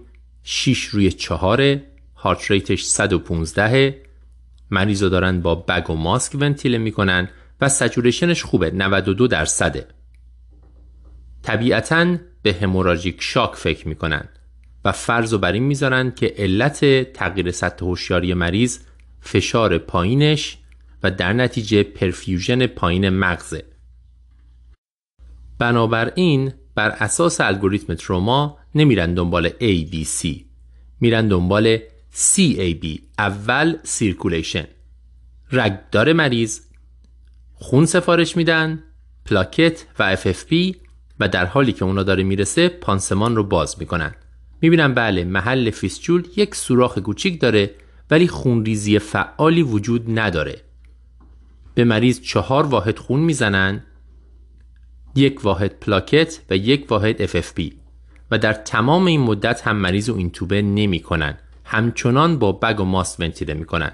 دکتر کاگیز میگه ما فرض رو بر این گذاشتیم که علت کاهش سطح هوشیاری خونریزیه و افتادن فشار ما هم که داریم مریض رو بگ می‌کنیم و سچورشنش 92 درصده الان اگه بخوایم این توبش بکنیم با توجه به اینکه وضعیت کاردیوواسکولار رو تحت تاثیر قرار میدیم و مکانیزم های جبرانی مریض رو ازش می‌گیریم احتمالا مریض فشارش بیشتر ممکنه افت کنه و ارست کنه. بنابراین با همین بگ و ماسک ادامه میدیم. با همین چهار واحد خونم فشار مریض میاد بالا. سطح هوشیاریش هم بالا میاد. همزمان از محل فیسچول خونریزی پالستایل شروع میشه. در نتیجه تئوریشون درست بوده. علت متوقف شدن خونریزی نبوده که یک رخته تشکیل شده اونجا و خونریزی خودشو بسته. علتش این بوده که فشار افتاده. انقدر خون از مریض رفته که فشار مریض افتاده و در نتیجه خونریزی متوقف شده. یه خورده راجع به خونریزی از فیسچولا حرف بزنیم و بعد ببینیم برای مریض چیکار کردن در نهایت کار به کجا کشید. AV fistula که رو بازوها درست می‌کنن برای access دیالیز high flow ه ولی low pressure یعنی فشار داخلش پایینه ولی flow ش بالاست. مقدار زیادی خون از اونجا رد میشه. خونریزیش می‌تونه خطرناک و کشنده باشه. وقتی با خونریزی این فیسچول برخورد کردیم اولین کار چیه؟ مثل همه خونریزی های دیگه دیرکت پرشر فشار مستقیم با یه انگشت. نه با گاز نه با چیزهای دیگه. مستقیم با یه انگشت روی محل خونریزی رو باید فشار بدیم. تا 90 درصد خونریزی ها اینجوری بند میان. دیگه می‌تونیم چیکار کنیم؟ می‌تونیم خونرسانی به اون ناحیه رو متوقف کنیم. چطوری؟ باید فشار بیاریم distal و proximal به اون فیسچول. می‌تونیم با تورنیکه این کار بکنیم. یعنی یه چیزی محکم یه دونه بالاتر از فیسچول یه دونه پایینتر از فیسچول ببندیم. علتی که میگم بالا و پایین اینه که اینا فیسچولن. از هر دو طرف ممکنه بهش خون برسه. یا به جای تورنیکه می‌تونیم از یک cuff فشار خون استفاده کنیم. از این cuff ای دستی یکی رو بالاتر ببندیم یکی رو پایینتر. لازم نیست که اندام ایسکمیک بشه برای اینکه فشار بند بیاد. این یه اشتباهیه که ما تو اورژانس می‌کنیم. فکر می‌کنیم ما باید خونرسانی به کل اون بازو رو کلا متوقف کنیم. یعنی اندام ایسکمیک بشه رنگ پریده بشه هیچ پالسی نباشه به این ترتیب خون رو بند بیاریم. نه لازم نیست. واقعیت اینه که اگه یک کمی جریان خون رو کم بکنیم ممکنه که خون بند بیاد. در نتیجه باید حد فشاری که لازمه تا خون بند بیاد و استفاده کنیم. می‌تونیم به عبارتی کافو بذاریم یواش یواش کافو باد کنیم نگاه کنیم ببینیم کی خون بند میاد. لازم نیست بالاتر از اون بریم. حداقل فشار کفایت می‌کنه. چرا حداقل فشار؟ به دو دلیل. اول همونجوری که گفتم نمی‌خوایم اندام ایسکمیک بشه. نمی‌خوایم جون مریض رو نجات بدیم ولی بازوش رو از دست بده. اگرچه اندام ایسکمیک هم بشه یه مدت زمانی وقت داریم تا بازش بکنیم. ولی همون مدت کوتاه هم واقعا لازم نیست که اندام ایسکمیک بشه کلا جریان خونش قطع بشه. دیگه اینکه ما نمی‌خوایم فیسچول خراب بشه. نمی‌خوایم جریان کامل متوقف بشه و در نتیجه لخته خون توی فیسچول ایجاد بشه و کار جراح بعدا دو برابر بشه یا access دیالیز برای مریض بذارن. اگه بتونیم اون فیسچول رو نگه داریم در این حالی که خونریزیش رو بند میاریم برای اینکه بعدا مریض همچنان بتونه ازش برای دیالیز استفاده کنه بهترین کار رو کردیم. بنابراین اول فشار مستقیم با انگشت بعد فشار بالا و پایین فیسچول چه با تورنیکه چه با cuff فشار خون نه در حدی که اندام ایسکمیک بشه بلکه حداقل فشاری که لازمه تا خونریزی قطع بشه. برای این مریض هم همین کارو می‌کنن. وقتی می‌بینن دوباره خونریزی شروع شده یک cuff فشار خون بالاش می‌ذارن یکی پایین کم کم بادش می‌کنن تا خونریزی قطع بشه. خب الان خونریزی رو تا این حد بند آوردید. دیگه چی کار می‌تونید بکنید؟ یکی از کارهایی که پیشنهاد میشه اینه که TXA تاپیکال بذاریم. یعنی TXA شما می‌تونید بریزین روی گاز بذارین روش. اینجوری کمک می‌کنین که به اون منطقه لخته ایجاد بشه. یا انواع مختلف این در واقع گازها هستن. مثل گازهای جلوفوم مثل انواع مختلف گازهای سلولوزی که جراح استفاده می‌کنن. ممکنه تو اورژانستون باشه. اگه نه احتمالا اتاق عمل می‌تونین بگیرین. که با اونها باند پیچی کنین. و پانسمان کنین محل فیسچول رو. دیگه چی کار میشه کرد؟ آیا دادن داروی سیستمیک به درد می‌خوره یا نه؟ چه داروی سیستمیکی میشه بهش فکر کرد؟ یکی اینه که هر مریض دیالیزی ما می‌دونیم مشکل عملکرد پلاکت داره. عملکرد پلاکت ها دچار اختلاله. بنابراین شاید زدن پلاکت یا DDAVP کمک کنه به مریض. به مریض DDAVP بزنیم ممکن عملکرد پلاکت ها رو بهبود ببخشه. به این مریض هم می‌زنن ولی شواهدی برای این موضوع وجود نداره. در واقع فقط امتحانش می‌کنن. همینطور هم TXA سیستمیک. TXA سیستمیک ما می‌دونیم برای تروما در خونریزی از تروما و خونریزی بعد از زایمان کمک می‌کنه. خیلی خونریزی های دیگه کمک نمی‌کنه. در مورد این خونریزی ما شواهدی نداریم کمک کنه. به این مریض نمیدن. گزینه دیگه پروتامینه. اگر که مریض بدونیم اخیرا هپارین گرفته به ویژه مریض دیالیزی پروتامین می‌تونه اثر هپارین رو برگردونه. اما این مریض اخیرا دیالیز نشده در 24 ساعت گذشته. بنابراین اون هم به مریض نمیدن. در واقع فقط با همین فشار الان خروزی متوقف شده. علائم حیاتی استیبل به مریض خون دادن. مریض میره اتاق عمل.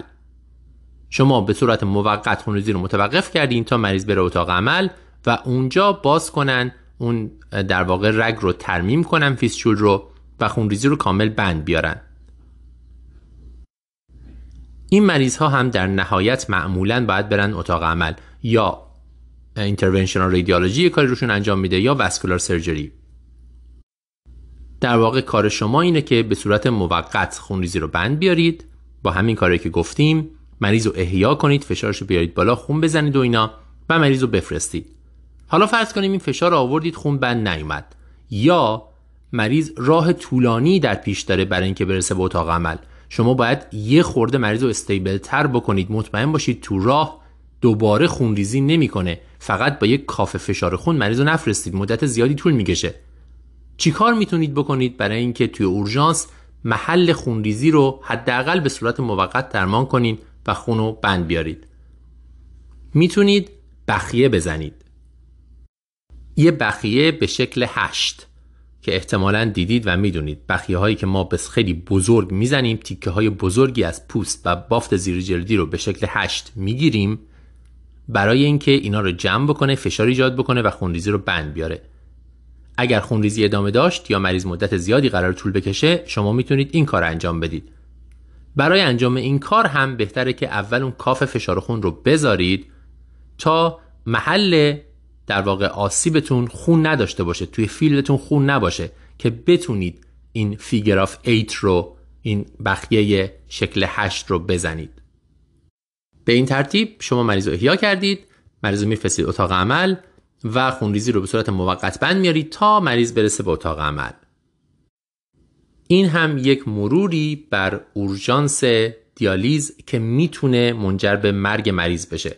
نکاتی که یادمون بمونه. اول احیا. و وقتی که خون ریزی وجود داره شما اول به راه هوایی فکر نمی کنید. circulation اوله. اول شما مریض خون می‌دید و خون ریزی رو بند میارید. اینکه مریض GCS ش پایینه دلیل نمیشه که بپرید مریض رو اینتوبه بکنید بعدش اگر خونریزی متوقف شده ممکنه به خاطر فشار پایین مریض باشه. دلیل نمیشه. شما به محض اینکه فشار بیارید بالا به مریض خون بزنید خونریزی دوباره شروع میشه. دیگه اینکه اگر تورنیکه می‌ذارید که خیلی موقع ها لازمه دو تا هم باید بذارید. یکی distal یکی proximal به محل خونریزی. لازم نیست انقدر فشار رو بالا ببرید تا اندام ایسکمیک بشه. در حدی که جریان خون به حدی کم بشه که خونریزی بند بیاد کفایت می‌کنه.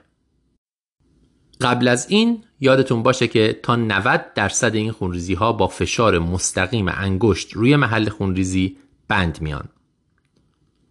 در نهایت راجع به DDAVP حرف زدیم. خیلی شواهدی وجود نداره. TXA و پروتامین هم همینطور. اگر این کار جواب نداد یا مریض طولانی تر ممکنه طول بکشه تا برسه به محل جراحی شما می‌تونید یکی از اون بقیه های شکل هشت هم بزنید. این هم خلاصه مطلب.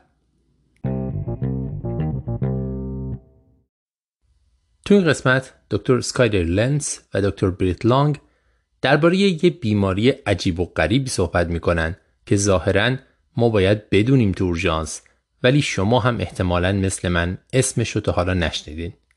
لمفوهیستوسیتوز هموفاگوسیتیک. بهش HLH هم میگن. منم از این به بعد همین HLH میگم به جای لمفوهیستوسیتوز هموفاگوسیتیک. چیه این؟ به طور خلاصه یک مشکل هماتولوژیک ایمنیه که می‌تونه کشنده باشه و به شکل یک بیماری شدید بروز می‌کنه.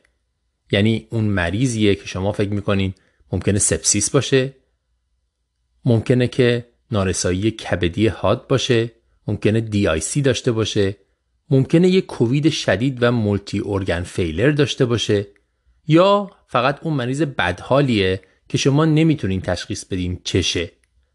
به همین دلیل چون شناخته شده نیست خیلی موقع ها تشخیص با تأخیر گذاشته میشه در نتیجه درمان با تأخیر انجام میشه و نتایج بدتر حاصل میشه.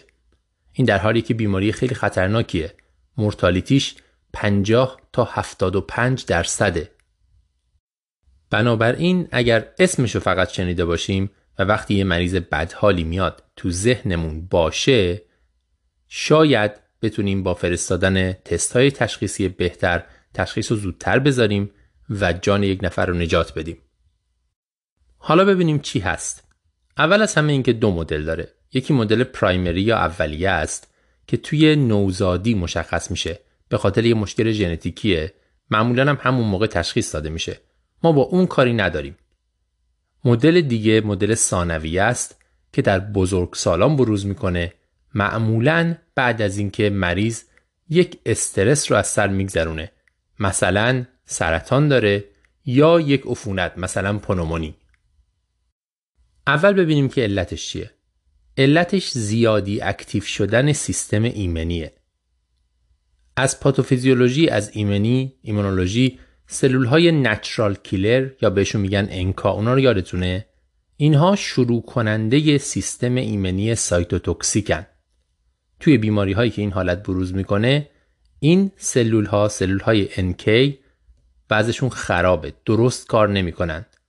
در نتیجه زیادی سیستم ایمنی فعال میشه به ویژه ماکروفاژ ها و سلول های cytotoxic T مخصوصا CD8 مثبت ها در نتیجه ماکروفاژ ها شروع می‌کنن به فاگوسیت کردن سلول های خودی. در نتیجه بدن دچار پانسایتوپنی میشه. حداقل دو رده از سه رده سلول های خونی میافتند یعنی لوکوپنی و آنمی یا آنمی و ترامبوسایتوپنی مثلا داره مریض. پس تا همینجا مریض بدحالی که ما ممکنه که یه دلیلی داشته باشیم براش مثلا فکر کنیم سپسیس با پنومونی کرده ولی دو رده حداقل از سه رده سلول های خونیش افتاده. این مریض رو شما شک می‌کنین به HLH ببینیم دیگه چه feature هایی هستش که ما باید تشخیص رو بذاریم یا بهش فکر کنیم. اول از همین که این بیماری همونجوری که گفتم با خیلی بیماری های شدید قاطی میشه. مریضی که بیماری کبدی شدید داره نارسایی کبدی حاد داره. مریضی که انواع توکسین ها رو مصرف کرده. می‌تونن همین علائم مریض رو ایجاد کنن. سپسیس می‌تونه بعضی از اینها رو ایجاد کنه. همینطور antiphospholipid antibody syndrome می‌تونه بعضی از اینها رو ایجاد کنه.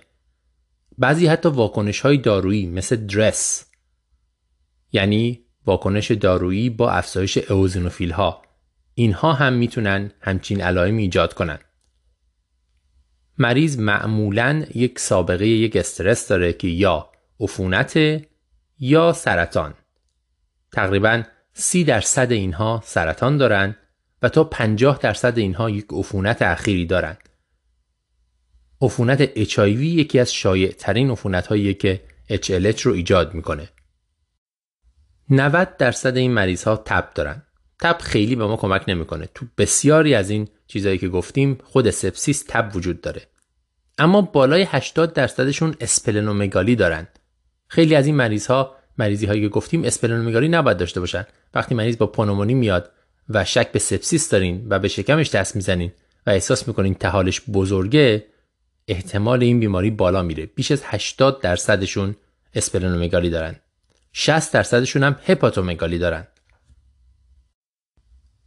بقیه سیستم ها هم می‌تونن درگیر بشن.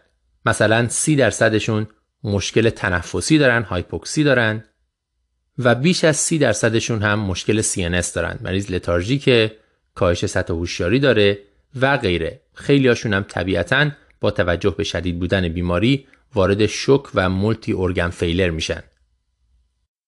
قبل از اینکه وارد آزمایش ها بشیم یه بار دیگه مرور کنیم. یه مریضی اومده به نظر بدحال می‌رسه شما به سپسیس یا تمام این چیزهای شدید شک دارین.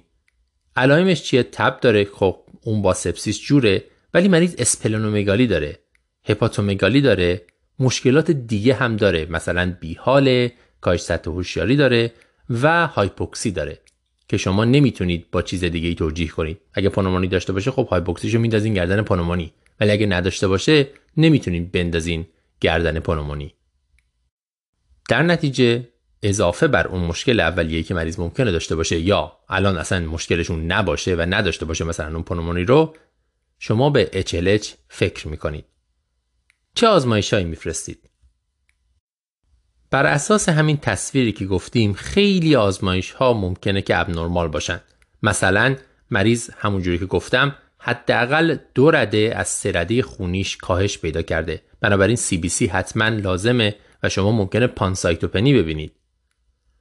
کواگولوپاتی وجود داره شبیه DIC یه حتما آنزیم های کبدی مریض افزایش پیدا کرده است. مریض هپاتیت حاد داره. D-dimer معمولا زیاد شده. فیبرینوژن کم شده آلبومین کم شده و فریتین و تریگلیسیرید معمولا بالاست.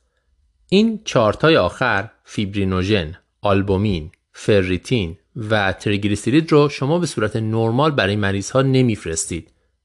اینا رو فقط برای مریضایی میفرستید که دنبال یه چیزی تو همینا میگردید از جمله HLH وقتی به اچلش فکر کردید اینها رو می‌تونید اضافه کنید به آزمایشاتون و به تشخیص کمک می‌کنه.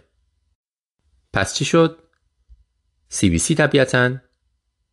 شما طبیعتا یه BMP میفرستید وضعیت کراتین اینا رو چک می‌کنید. کوآگولوپاتی رو چک می‌کنید. INR میفرستید. تست های کبدی رو چک می‌کنید. و بعد وقتی فکر کردید به HLH بر اساس این آزمایش ها و بر اساس اون چیزایی که گفتم تب و اسپلنومگالی و اینها اینا رو اضافه می‌کنید. فیبرینوژن آلبومین فریتین و تریگلیسیرید که آلبومین پایینه. بقیه اینها همه بالا میرن. فریتین به صورت خاص اصلا جز criteria ی تشخیصی بیماریه. میگن فریتین بالای 500 تشخیصیه. ولی در اکثر این مریض ها فریتین خیلی بالاتر از این حرفا میره. به بالای 2000 هم می‌رسه. پس تست فریتین خیلی مهمه. وقتی که فکر کردید بفرستینش. اما تشخیص قطعیش بر اساس هیچ کدوم از اینا نیست. یه سری criteria ها و score تشخیصی داره با یه سری تستای اختصاصی که ما بهش کار نداریم. چندین مدل الگوریتم تشخیصی داره. اون تست و score ی که تو اورژانس به ما کمک می‌کنه بهش میگن H score. H اول HLH یه سری فاکتورها داره. من نمی‌خوام وارد همه جزئیاتش بشم. به طور خلاصه فقط مرور می‌کنم طبیعتا شما اگر شک کردید باید اینو سرچ کنید مثلا تو امدی کلک یا هر جای دیگه ای اینا رو پر کنید و امتیازش رو ببینید چقدره و احتمال HLH چقدره. کرایتریاش یه چیزی شبیه طوفان تیرویدیه چندین فاکتور وجود داره بهشون امتیاز می‌دید امتیازها رو با هم جمع می‌کنید ببینید مریض چقدر امتیاز می‌گیره. کرایتریاها چیهان سابقه بیماری ایمنی از جمله HIV دمای بدن ارگانومگالی پانسایتوپنی انواع مختلفشون که امتیازات مختلفی دارن. اندازه فریتین تریگلیسیرید فیبرینوژن AST و ALT همه اینها امتیاز دارند و بعد امتیازات از 90 تا 250 می‌رسه که احتمال HLH رو از زیر یک درصد تا بالای 99 درصد میرسونه. همونجوری که گفتم این کرایتریاها حفظ کردن نداره شما باید سرچش کنین باید پیداش کنین و اون وقت امتیازات رو پر کنین برای مریضتون حساب کنید. خب پس بر این اساس کار ما تو چیه؟ یه بار دیگه میگم اول از همین که شک کنیم بر اساس این نشانه هایی که گفتم مریضی که خیلی بد حال مورتی ارگن فیلر داره می‌بینیم ASELTش به دلیل ناشناخته بالاست پانسایتوپنی داره ارگانومگالی داره اخیرا یک سرطان یا عفونتی داشته شک می‌کنیم وقتی شک کردیم تستای اختصاصی تر میفرستیم مثل تریگلیسیرید فریتین آلبومین و اینها. فیبرینوژن هم. اینا رو که فرستادیم اون وقت میشینیم این امتیاز محاسبه می‌کنیم. اما اگر شما به مرحله محاسبه کردن امتیاز رسیدید باید به هماتولوژی و به ICU خبر داده باشید قبلا. وقتی شما به این شک کردید و مریض اینقدر بد حاله طبیعتا این مریض ICU می‌خواد.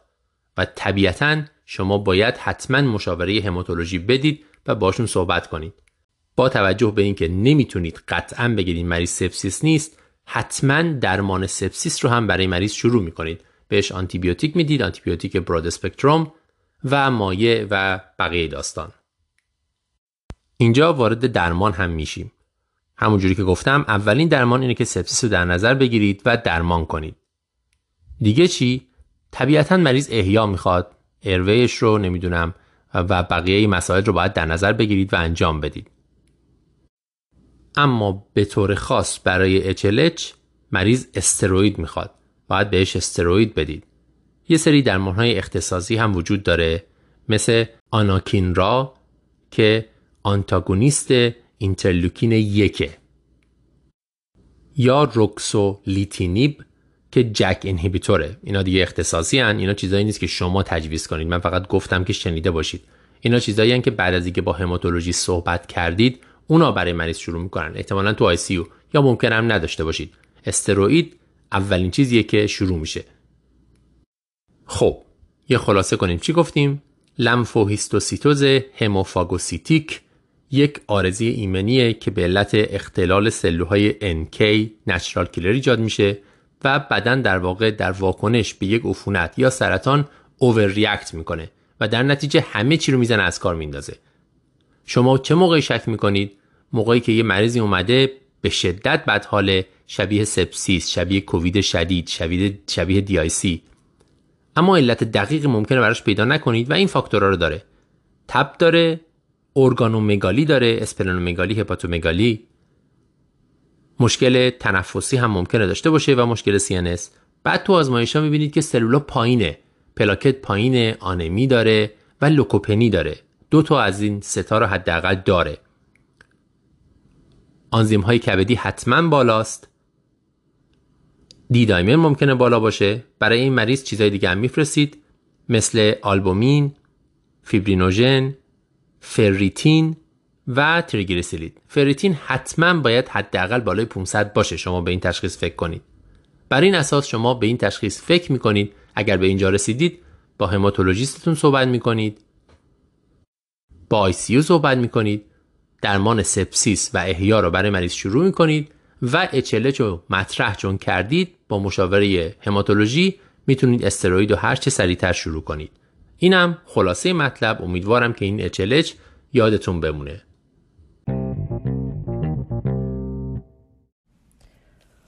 Woggle technique با دکتر السکتی احتمالا شما هم به این مشکل برخوردین که برای بیماری central line یا کاتتر دیالیز تعبیه می‌کنید. همه چی خوب پیش میره خوشحال suture ش می‌کنید.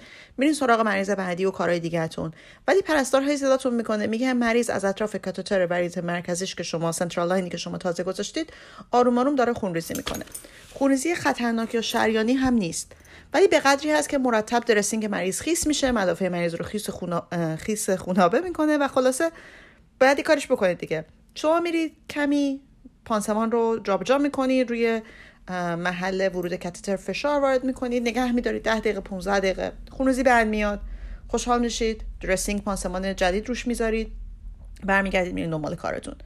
ولی پنج دقیقه بعد پرستار دوباره میاد صداتون می‌زنه میگه پانسمان مریض دوباره خیس خیس شده از تراوشات خونابه ای و خلاصه داره درد ایجاد می‌کنه.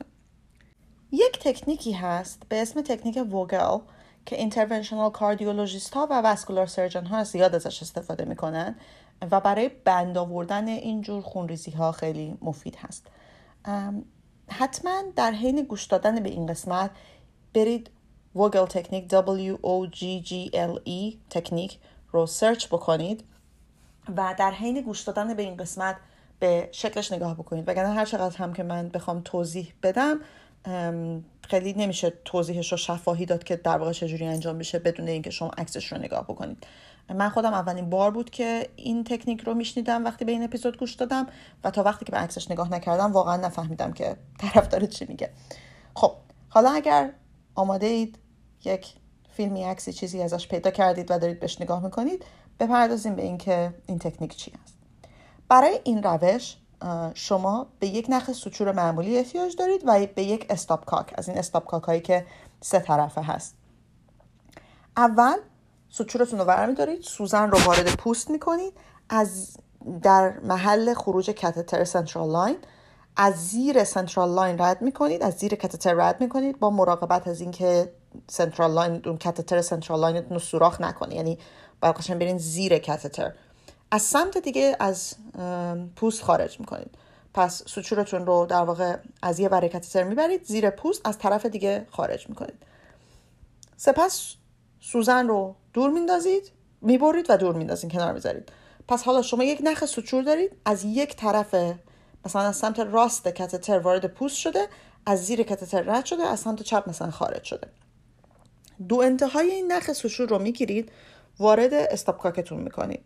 در حالی که استاپکاکتون باز هست.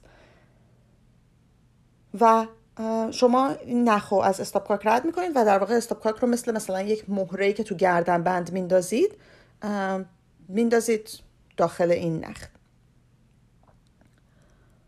حالا استاپکاکتون که نخ ها ازش بیرون زده به صورت عمودی روی پوست ایستاده. پس شما الان پوست رو دارید استاپکاک رو دارید که به صورت عمودی روش ایستاده و نخی که ازش بیرون زده. در این حالت پورت جانبی استاپکاک رو میبندید. یعنی 90 درجه میچرخونید تا موازی بقیه استاپکاک قرار بگیره. در این حالت استاپکاک بسته است. و با این کار نخ قفل میشه. و روی محل خونریزی اون استاپکاکتون فشار وارد میاره و نخی که دورش رفته.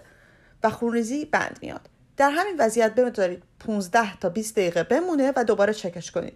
در هر بار چک کردن لازم نیست که استاپ رو کامل خارج بکنید.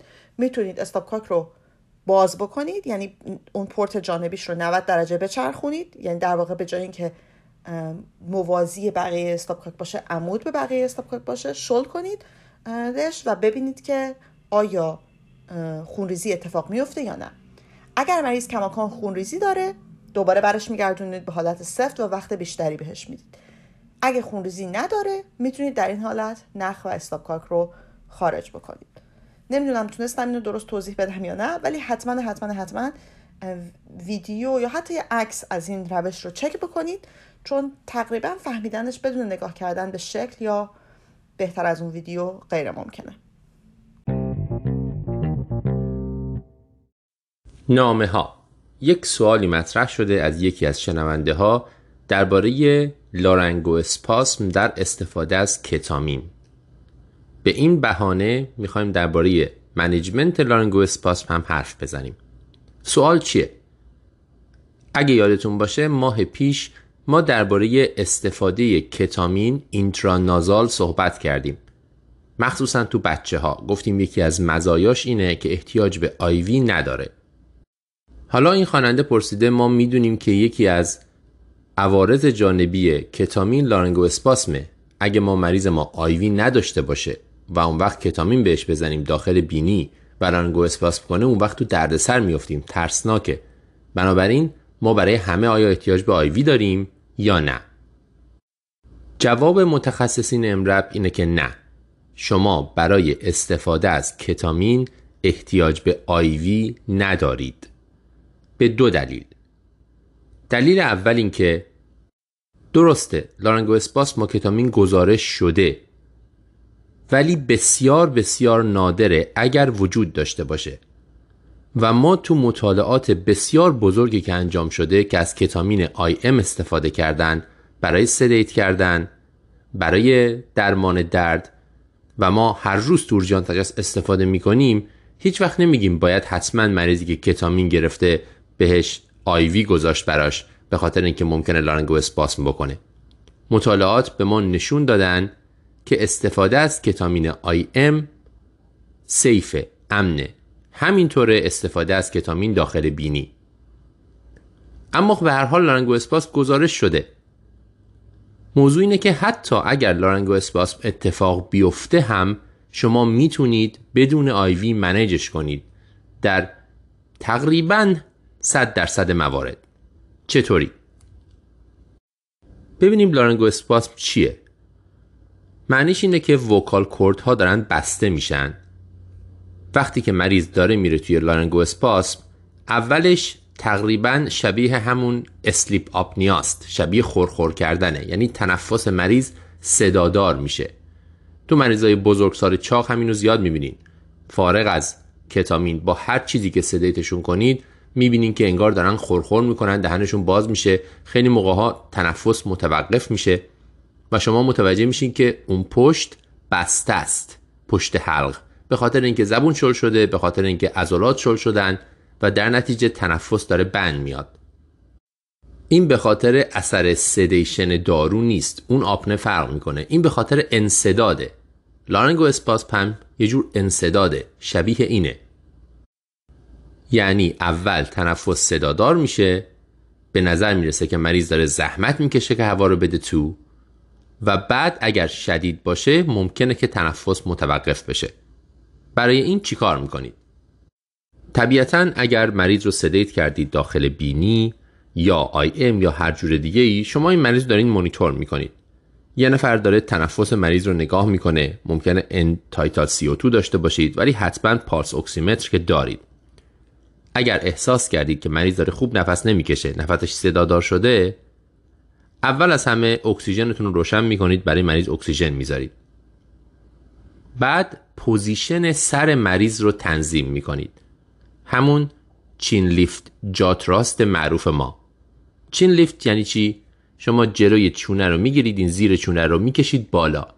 اینطوری مسیر تنفس رو مستقیم می‌کنید. یعنی هنجره رو در راستای دهان قرار می‌دید. این کار اول شماست. قدم دوم جات راسته. یعنی چی؟ یعنی دو تا انگشتتون رو می‌ذارید زیر این زاویه مندیبل می‌کشید بالا. اینطوری اون پشت رو کاملا میارید بالا و در نتیجه انسدادی که به خاطر زبان عضلات حلق اینا ایجاد شده رو برطرف می‌کنید. این برای laryngospasm هم موثره. در بسیاری موارد همینا جواب میدن. قدم بعدی چیه؟ اگر هنوز شما نگرانید اول از همه نگاه می‌کنید تو دهان ترشحات وجود داره یا نه. چون این ترشحات خودشون ممکنه راه هوایی رو بند بیارن. یه suction می‌ذارید اون هرچی که اون تو هست رو suction می‌کنید. کار بعدی که می‌تونید بکنید بهش میگن مانور لارسون. مانور لارسون توی لیترشر آنستیزیا لیترشر بیهوشی به عنوان فشار روی نقطه لارنگو اسپاسم اصلا بهش در واقع اسمش هست. فشار روی نقطه لارنگو اسپاسم. این کجاست؟ پشت گوشا درست جلوی زایده ماستوید یعنی پشت گوشا این استخونی که هست mastoid جلوش. دو تا انگشتتون رو از دو طرف می‌ذارید. پشت گوش ها انگار که می‌خواید با انگشتتون برید توی مغز. این کار میگن حالا یه چیزی یه مسیر عصبی رو فعال می‌کنه که laryngospasm رو برطرف می‌کنه. پس اینم قدم بعدی شماست. در نهایت اگر هیچ کدوم از اینا کار نکرد positive pressure ventilation لارنگو اسپاس رو برطرف می‌کنه. یعنی چی؟ یعنی مریض رو بگ می‌کنید. برای بگ کردن هم حواستون باشه. همه جا نه فقط اینجا. بگ کردن کار یه نفره نیست. می‌دونم ممکنه شما بگید من می‌تونم و فلان و اینا ولی بک کردن درست دو نفر است. کار شما کار مهمتر اون کسی که ماسکو داره نگه میداره. که قشنگ با دو تا دست ماسکو بگیره جات راست و همزمان انجام بده یعنی انگشتاش زیر زاویه مندیبل باشه بیارتش بالا و مسک رو به صورت کامل به دهان و بینی فشار بده. این کار مهمتره. هر کسی دیگه ای اون وقت می‌تونه بگ رو فشار بده و مریض رو ونتیله کنه. اگر هیچ کنوم از این کار جواب نداد بگ و ماسک حتما جواب میده. طبیعتا ممکنه روزی این شرایط پیش بیاد. که هیچ کدوم از اینا جواب نده مریض لارنگو اسپاسم کرده و شما باید مریض رو این توبه کنید. احتمالش بسیار ناچیزه که شما در دوران پزشکیتون به همچین شرایطی برسید. اما اگر هم رسیدید در نهایت و مجبور شدید مریض رو این توبه بکنید در این شرایط ساکسینیل کنین رو میشه آی ام هم زد. پس چی شد؟ ما می‌دونیم از لیتریچری که درباره استفاده از کتامین آی ام هست که ما احتیاج به آیوی نداریم وقتی که به مریض کتامین می‌زنیم. لارنگو اسپاس بسیار بسیار نادره. اصلا فایده آی ام زدن کتامین اینه که احتیاج به آیوی نداره. مطالعات هم این امن بودن رو نشون میدن. و حتی بعضیا میگن که این لارنگو اسپاسم مبتنی بر شواهد نیست واقعا. بعضی هم حتی میگن که اگر خیلی نگرانید شما اول IM یا همون intranasal می‌زنید و بعد IV می‌زنید وقتی مریض sedate شد. پس تا اینجا استفاده از کتامین داخل بینی و IM امن احتیاج به IV نداره. اما اگر هم laryngospasm اتفاق افتاد موضوع اینه که انسداد مجاری هوایی و تقریبا با هر ماده دیگه ای هر sedation دیگه ای ممکن اتفاق بیفته شما همون کاری که در چنین شرایطی یعنی توقف تنفس با هر sedation دیگه ای انجام می‌دید رو اینجا انجام می‌دید. اول مطمئن میشید اکسیژن روشنه مریض داره مونیتور میشه طبیعتا. بعد شروع می‌کنید به position chin lift jaw thrust که مسیر رو باز کنید. خیلی موقع ها همینجوری برطرف میشه. suction می‌کنید داخل دهان رو. مانور Larson می‌تونید استفاده کنید. دو تا انگشتتون رو پشت گوش بذارید فشار بدید. قدم بعدی شما می‌تونید با bag و ماسک هر laryngospasm رو در واقع برطرف کنید یا از همون laryngospasm مریض رو ونتیله کنید. و اگرم بازم این هم نشد که خیلی نادره succinylcholine رو آخرش IM هم می‌تونید استفاده کنید. این هم جواب کارشناسان امرب. به سوال و نگرانی درباره laryngospasm در حین استفاده کتامین intranasal.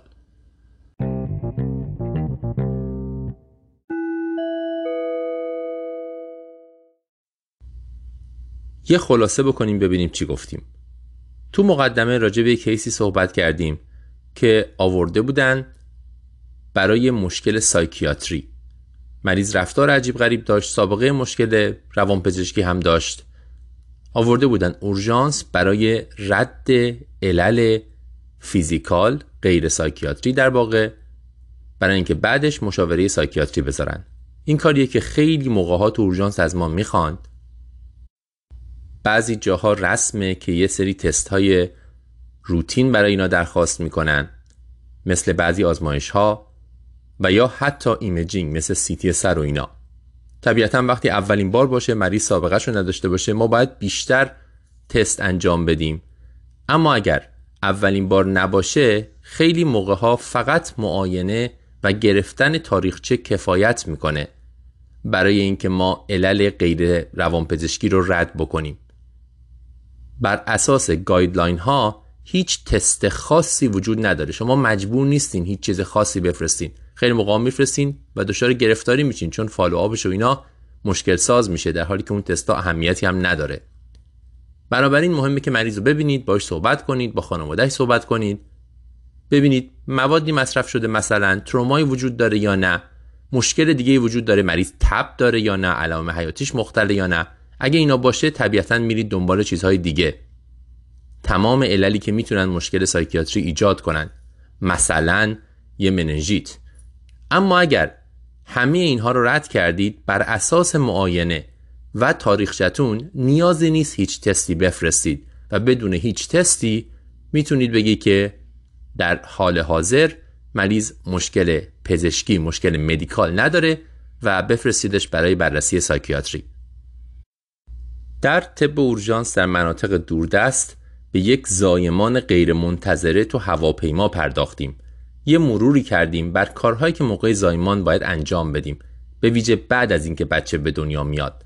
با توجه به اینکه توی این کیس تقریبا بدون هیچ تلاشی بچه خودش اومد بیرون. اینکه چجوری بچه رو ارزیابی کنیم چه کارهایی براش انجام بدیم اینکه گرمش کنیم چجوری بند ناف رو ببریم چجوری بعدش جفت رو در بیاریم و اگر خونریزی بعد از زایمان وجود داره چجوری متوقفش کنیم. اگر لازم شد اکسیتوسین بدیم اگر در دسترس بود و بدونیم در هر محیطی چه امکاناتی در دسترس ما هست. این کیس خیلی خوب پیش رفت و اکثر موقع ها هم همینطوره. مگر موقعهایی که طبیعتا به درد سر بخورید. ولی بدونید که می‌تونید این شرایط رو منج کنید دانشش رو دارید و موقعی که وارد میشید به همچین شرایطی نترسید. راجع به یک کیس خونریزی از محل شانت دیالیز صحبت کردیم. گفتیم که این خونریزی ها می‌تونن خیلی خطرناک باشن و ما باید بدونیم چجوری متوقفش کنیم. گفتیم که اگر خونریزی جلوی ما متوقف شده دلیل بر این نیستش که مریض می‌تونه بره. خیلی موقع ها خونریزی به خاطر این متوقف میشه که انقدر خون از مریض رفته که فشارش افتاده مثل همین مریض ما. اولین کاری که می‌کنیم تورنیکه است و فشار مستقیم روی اون موضع. فشار مستقیم خودش می‌تونه حدود 90 درصد موارد خونریزی رو بند بیاره. قدم بعدیمون تورنیکه است. هم proximal هم distal به محل فیسچول طبیعتا اگر مریض خون زیادی ازش رفته خون می‌خواد احیا می‌خواد اونا رو کار نداریم. راجع به داروها صحبت کردیم. DDAVP یه کمکی شاید بتونه بکنه. TXA ممکنه بتونه کمک بکنه data ی زیادی در مورد هیچ کدومش نداریم و در نهایت اگه هیچ کدوم جواب نداد شما می‌تونین یه suture بزرگ بزنین اون منطقه رو ببندین و مریض رو بفرستین سراغ جراح عروق یا هر کس دیگه ای که به اون shunt رسیدگی می‌کنه و اونو گذاشته. توی یک قسمت کاردیولوژی درباره علتهای ST elevation صحبت کردیم که MI لزوما نیست. یعنی مریض cath lab قرار نیست بره. علل دیگه است. گفتیم ما دنبال ST elevation میگردیم توی EKG ولی علل دیگه ای هم وجود دارن که ما باید حواسمون بهش باشه و اونها رو در نظر بگیریم قبل از اینکه مریض رو بفرستیم cath lab چون بعضیاشون ممکنه خطرناک و جدی باشن. این case ی که راجع بهش صحبت کردیم سندروم قلب شکسته یا تاکوتسوبو داشت کاردیومیوپاتی dilated ایدیوپاتیک. گفتیم dissection هم باید در نظر بگیریم. هایپرکالمی رو باید در نظر بگیریم. میوکاردیت پریکاردیت رو باید در نظر بگیریم. آمبولی ریه رو باید در نظر بگیریم. Wolff-Parkinson-White syndrome رو باید در نظر بگیریم. مسمومیت ها به ویژه با چیزهایی مثل TCA اینایی که sodium channel blocker هستن اینا رو باید در نظر بگیریم. همینطور آنوریسم رو آنوریسم جدار بطن چپ رو هم باید در نظر بگیریم. و در نهایت مسائل CNS رو خیلی موقع ها خونریزی مغزی یا سکته هم باعث تغییرات ST و T میشه. حتما مریض باید یه معاینه نورولوژیک درست بشه. این مریض هم با علائم نورولوژیک اومده بود ولی در عین حال در نهایت مشخص شد که علاوه بر مشکل نورولوژیک سکته مغزی آمبولیک که کرده کاردیومیوپاتی تاکوتسوبو داره و علت ایجاد لخته هم همینه. این مریض کتلب بهش کمکی نمی‌کرد. به جاش درمان استروک درمان سکته مغزی در درجه اول اولویت داشت و مریض گرفت. درباره HLH صحبت کردیم. لمفو هیستوسیتوز هموفاگوسیتیک. یک سندرومی که به خاطر نقص ایمنی به ویژه در سلول های natural killer پیش میاد و در واکنش به یک عفونت یا به یک سرطان واکنش ایمنی خیلی شدید میشه از کنترل خارج میشه. فاگوسیت ها شروع می‌کنن به حمله کردن به سلول های خودی. گفتیم چه چیزهایی رو باید در نظر بگیریم وقتی مریض بدحال میاد با تب کی باید به این فکر کنیم به جای اینکه فقط به سپسیس فکر کنیم. وقتی که مریض پانسایتوپنی داره یا حداقل دو تا از ستارده سلول های خونیش پایینه. اسپلونومگالی داره. هپاتومگالی داره. آنزیم های کبدی معمولا توی این مریض ها بالاست. علائم تنفسی یا CNS هم ممکنه که داشته باشن. گفتیم اضافه بر آزمایش های معمول توی این مریض ها باید چیزهایی مثل فریتین هم بفرستیم. فریتین این مریض ها بالاست بالای 500 مطرحش می‌کنه ولی معمولا فریتین به بالای 2000 هم می‌رسه. راجع به criteria ی تشخیصی صحبت کردیم. و بعد گفتیم هدف ما اینه که به این بیماری فکر کنیم آزمایش های مورد نیاز رو بفرستیم و بعد با هماتولوژی و ICU مون صحبت کنیم. و اگر اونا موافق بودن برای مریض اضافه بر درمان سپسیس که می‌کنیم چون نمی‌دونیم که قسم نخوردیم که این سپسیس نداره. براش کورتیکوستروید هم شروع کنیم. خلاصه مقالات جدید این ماه خیلی طولانی بود. چون با جزئیات راجع به تقریبا همه مقاله ها صحبت کردیم مقاله های خیلی جالبی هم مطرح شد. مقاله های درباره sudden unexpected infant death سوید که ما چه وظیفه‌ای داریم برای پیشگیریش تو اورژانس. درباره یافته اتفاقی آنوریسم مغزی در CTA مقاله‌ای داشتیم درباره intubation در سوختگی سر و صورت. همینطورم رابطه برادیکاردی با هایپرکالمی شدید. دیگه من همش رو نمیگم.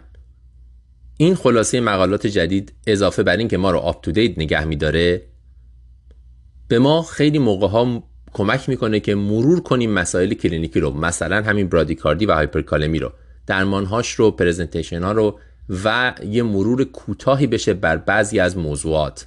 از طرف دیگه هم به ما ایده میده برای research و به ما یاد میده چجوری مقالات رو بخونیم و چجوری نقدشون کنیم. بسیاری از مقالات ایراد دارن ما بر اساسش عمل می‌کنیم در حالی که اگر خوب دقت بکنیم مقالات مشکل دارند و نتیجهشون لزوما معتبر نیست. ما باید بدونیم چجوری مقالات research رو بخونیم و چه برداشتی از نتیجه گیری نویسندگان داشته باشیم.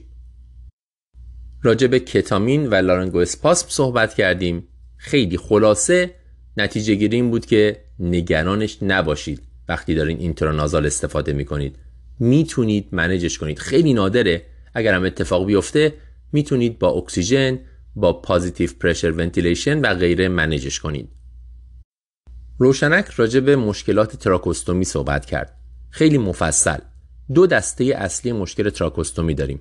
اولی مشکلات تنفسیه.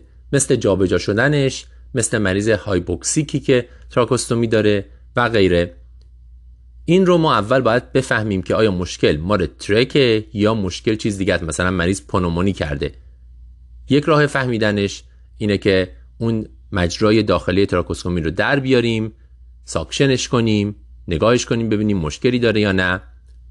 می‌تونیم عوضش کنیم به ویژه اگر ده روز گذشته حداقل از گذاشتن تراکوستومی و مجرا در واقع مچور شده. اگر هنوز مجرا مچور نشده و تازه گذاشته شده این احتمال وجود داره که اگه ما عوضش کنیم مجرا بسته بشه و ما موقع گذاشتن ترک جدید بریم تو بافت زیر پوستی و در واقع فالس ترک ایجاد کنیم. خیلی مهمه که بدونیم توی مجرای اصلی هستیم. یه راهش اینه که بوژی بذاریم و احساس کنیم که بوژی داره میره. حس بوژی وقتی که شما میذارینش توی نای با وقتی که داره میره توی بافت زیر پوستی کاملا متفاوته. شما اینو متوجه میشید. می‌تونید بوژی بذارید و بعد اونو روش بذارید. اگر دیسترس تنفسی وجود داره اکسیژن می‌تونید روش بذارید. هم روی در واقع دهان بینی مریض و هم روی خود محل ترک. درباره بیرون اومدن تراکوستومی هم ماهای قبل مفصل صحبت کردیم که می‌تونید دوباره برگردونید سر جاش. چجوری برگردونید؟ حتی اگر مریض مشکل هنجره نداره یعنی اون بالا مشکلی نداشته می‌تونید از بالا مریض رو اینتوبه کنید و تریک رو کامل در بیارید. من دیگه راجع به جزئیاتش صحبت نمی کنم درباره خونریزی از تریک هم صحبت کردیم. گفتیم این خونریزی ممکنه با درصد احتمال کمتر شریانی و خطرناک باشه. بیشتر موقع ها وریدی اوزینگ مشکل زیادی نداره. هدف ما تشخیص بین این دوتاست نباید گول بخوریم. با خونریزی که متوقف شده بگیم حتما وریدی بوده و تموم شده رفته و مریض رو بفرستیم. نه. این مریض حتما لازمه که بررسی بشه. اگر جراح داریم همون موقع اگه نه نگرش داریم. فردا صبح نگاهش بکنیم. اگر خونریزی اکتیو شریانی جلومون داره کاری که انجام میدیم به ترتیب اینه که کاف رو بیشتر باد کنیم یا انگشتمون رو بکنیم تو و به جلوی نای به فشار بدیم و خونریزی رو بند بیاریم. چون این خونریزی ممکنه کشنده باشه. همینطور روشنک مفصل راجع به آسم شدید در اطفال صحبت کرد که دوباره داره آمارش بالا میره بعد از اینکه کووید داره میاد پایین. گفتیم اگر یک بچه پنج ساله رو آوردن با آسم شدید تو distress درست داره نفس نمی‌کشه tachypneic ه مثلا retraction داره و اینها طبیعتا wheeze داره و به قول معروف داره tripoding می‌کنه داره واقعا گرسنه انگار برای هوا. چه کارهایی بکنیم؟ اول همه داروها رو راجع بهش حرف زدیم. که تقریبا همزمان همشون رو میدیم برای همچین مریض بسیار بدحالی. قدم بعدیمون توی داروها از جمله اپینفرین هست. اپینفرین چیزی که خیلی موقع فراموش میشه. اپینفرین داروی آسم هم هست. فقط برای آنافیلاکسی استفاده لازم نیست بکنیم. همون اپینفرین IM به همون مدلی که برای آنافیلاکسی می‌زنیم. قدم بعدی اینه که بریم سراغ high flow یا BiPAP. اینجا اختلاف نظر وجود داره. بعضی high flow رو دوست دارن بعضی میگن نه فایده نداره مستقیم بریم سراغ BiPAP. می‌تونین از اول بزنینش مریض رو روی BiPAP. بعد راجع به intubation حرف زدیم. ما سعی می‌کنیم اجتناب کنیم از intubation ولی اگه خیلی هم دیر بشه خیلی بد میشه. بازم اختلاف نظر وجود داره که کی ما بریم سراغ intubation. بعضی یکم زودتر میرن میگن که ما می‌دونیم این داره بهتر نمیشه یه ذره BiPAP 10 دقیقه BiPAP بسشه نشد اینتوبه بعضیا یه خورده بیشتر وقت میدن. مونیتور کردن CO2 اینجا خیلی به درد نمی‌خوره. بیشتر حال عمومی مریض مهمه. اینکه مثلا مریض تغییر سطح هوشیاری داره یا نه. مریضی که آسم شدیده داشته تونتون نفس می‌کشه wheeze داشته. الان شما شروع کردین کاراتون رو wheeze برطرف شده مریض آروم شده. دیگه tachypneic مثلا نیست. retraction ش کم شده wheeze ش کم شده لزوما بهتر نشده. خیلی موقع ها مریض داره خسته میشه. به همین خاطر بدتر شده و در نتیجه دیگه هوا جابجا نمیشه. شما باید وضع سطح هوشیاری مریض رو نگاه کنید و مسائل دیگر رو که گول نخورید با ظاهر مریض که مثلا wheeze ش برطرف شده تنفسش کندتر شده. اگرم اینتوبه کردید گفتیم که کتامین گزینه خیلی خوبیه. اگر با کتامین بخواید اینتوبه بکنید فقط خوبه. اگه نه نمی‌تونید زیاد وقت تلف نکنید. برید سراغ پارالیز. بعد از پارالیز هم حواستون باشه setting ونتیلاتور رو درست مطابق آسم تنظیم بکنید. یعنی rate ش رو پایین تر بذارید. در مقابل زمان دم به بازدم رو پایین تر بذارید. بذارید مریض وقت بازدم داشته باشه. حواستون هم باشه. خیلی موقع ها بگ می‌کنید پشت سر هم. اون وقت مریض تخلیه نمی‌تونه بکنه چون آسم داره برونگو اسپاسم داره و این افزایش فشار داخل قفسه سینه می‌تونه یه دفعه منجر بشه که بازگشت وریدی به داخل قلب مختل بشه مریض فشارش بیفته و حتی ارست کنه. اگر همچین اتفاقی داره میفته شما باید قفسه سینه رو خالی کنید. خیلی موقع ها لازمه که اون بگ و ماس رو جدا کنید. روی جدار قفسه سینه مریض فشار بدید تا هوا تخلیه بشه. این کار یه دفعه متوجه میشین که مریض فشارش دوباره میاد بالا.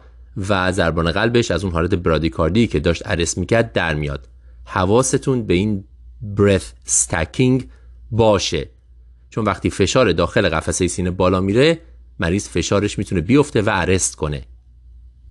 در نهایت یه تکنیک کوچولویی رو روشنک راجع بهش صحبت کرد واگل تکنیک که چجوری از این stopcock ها از این چیزایی که در واقع از این سه‌راهی ها استفاده بکنیم برای اینکه خونریزی از محل گذاشتن central line بند بیاد. دیگه توضیح مفصل رو برین همونجا گوش بدین.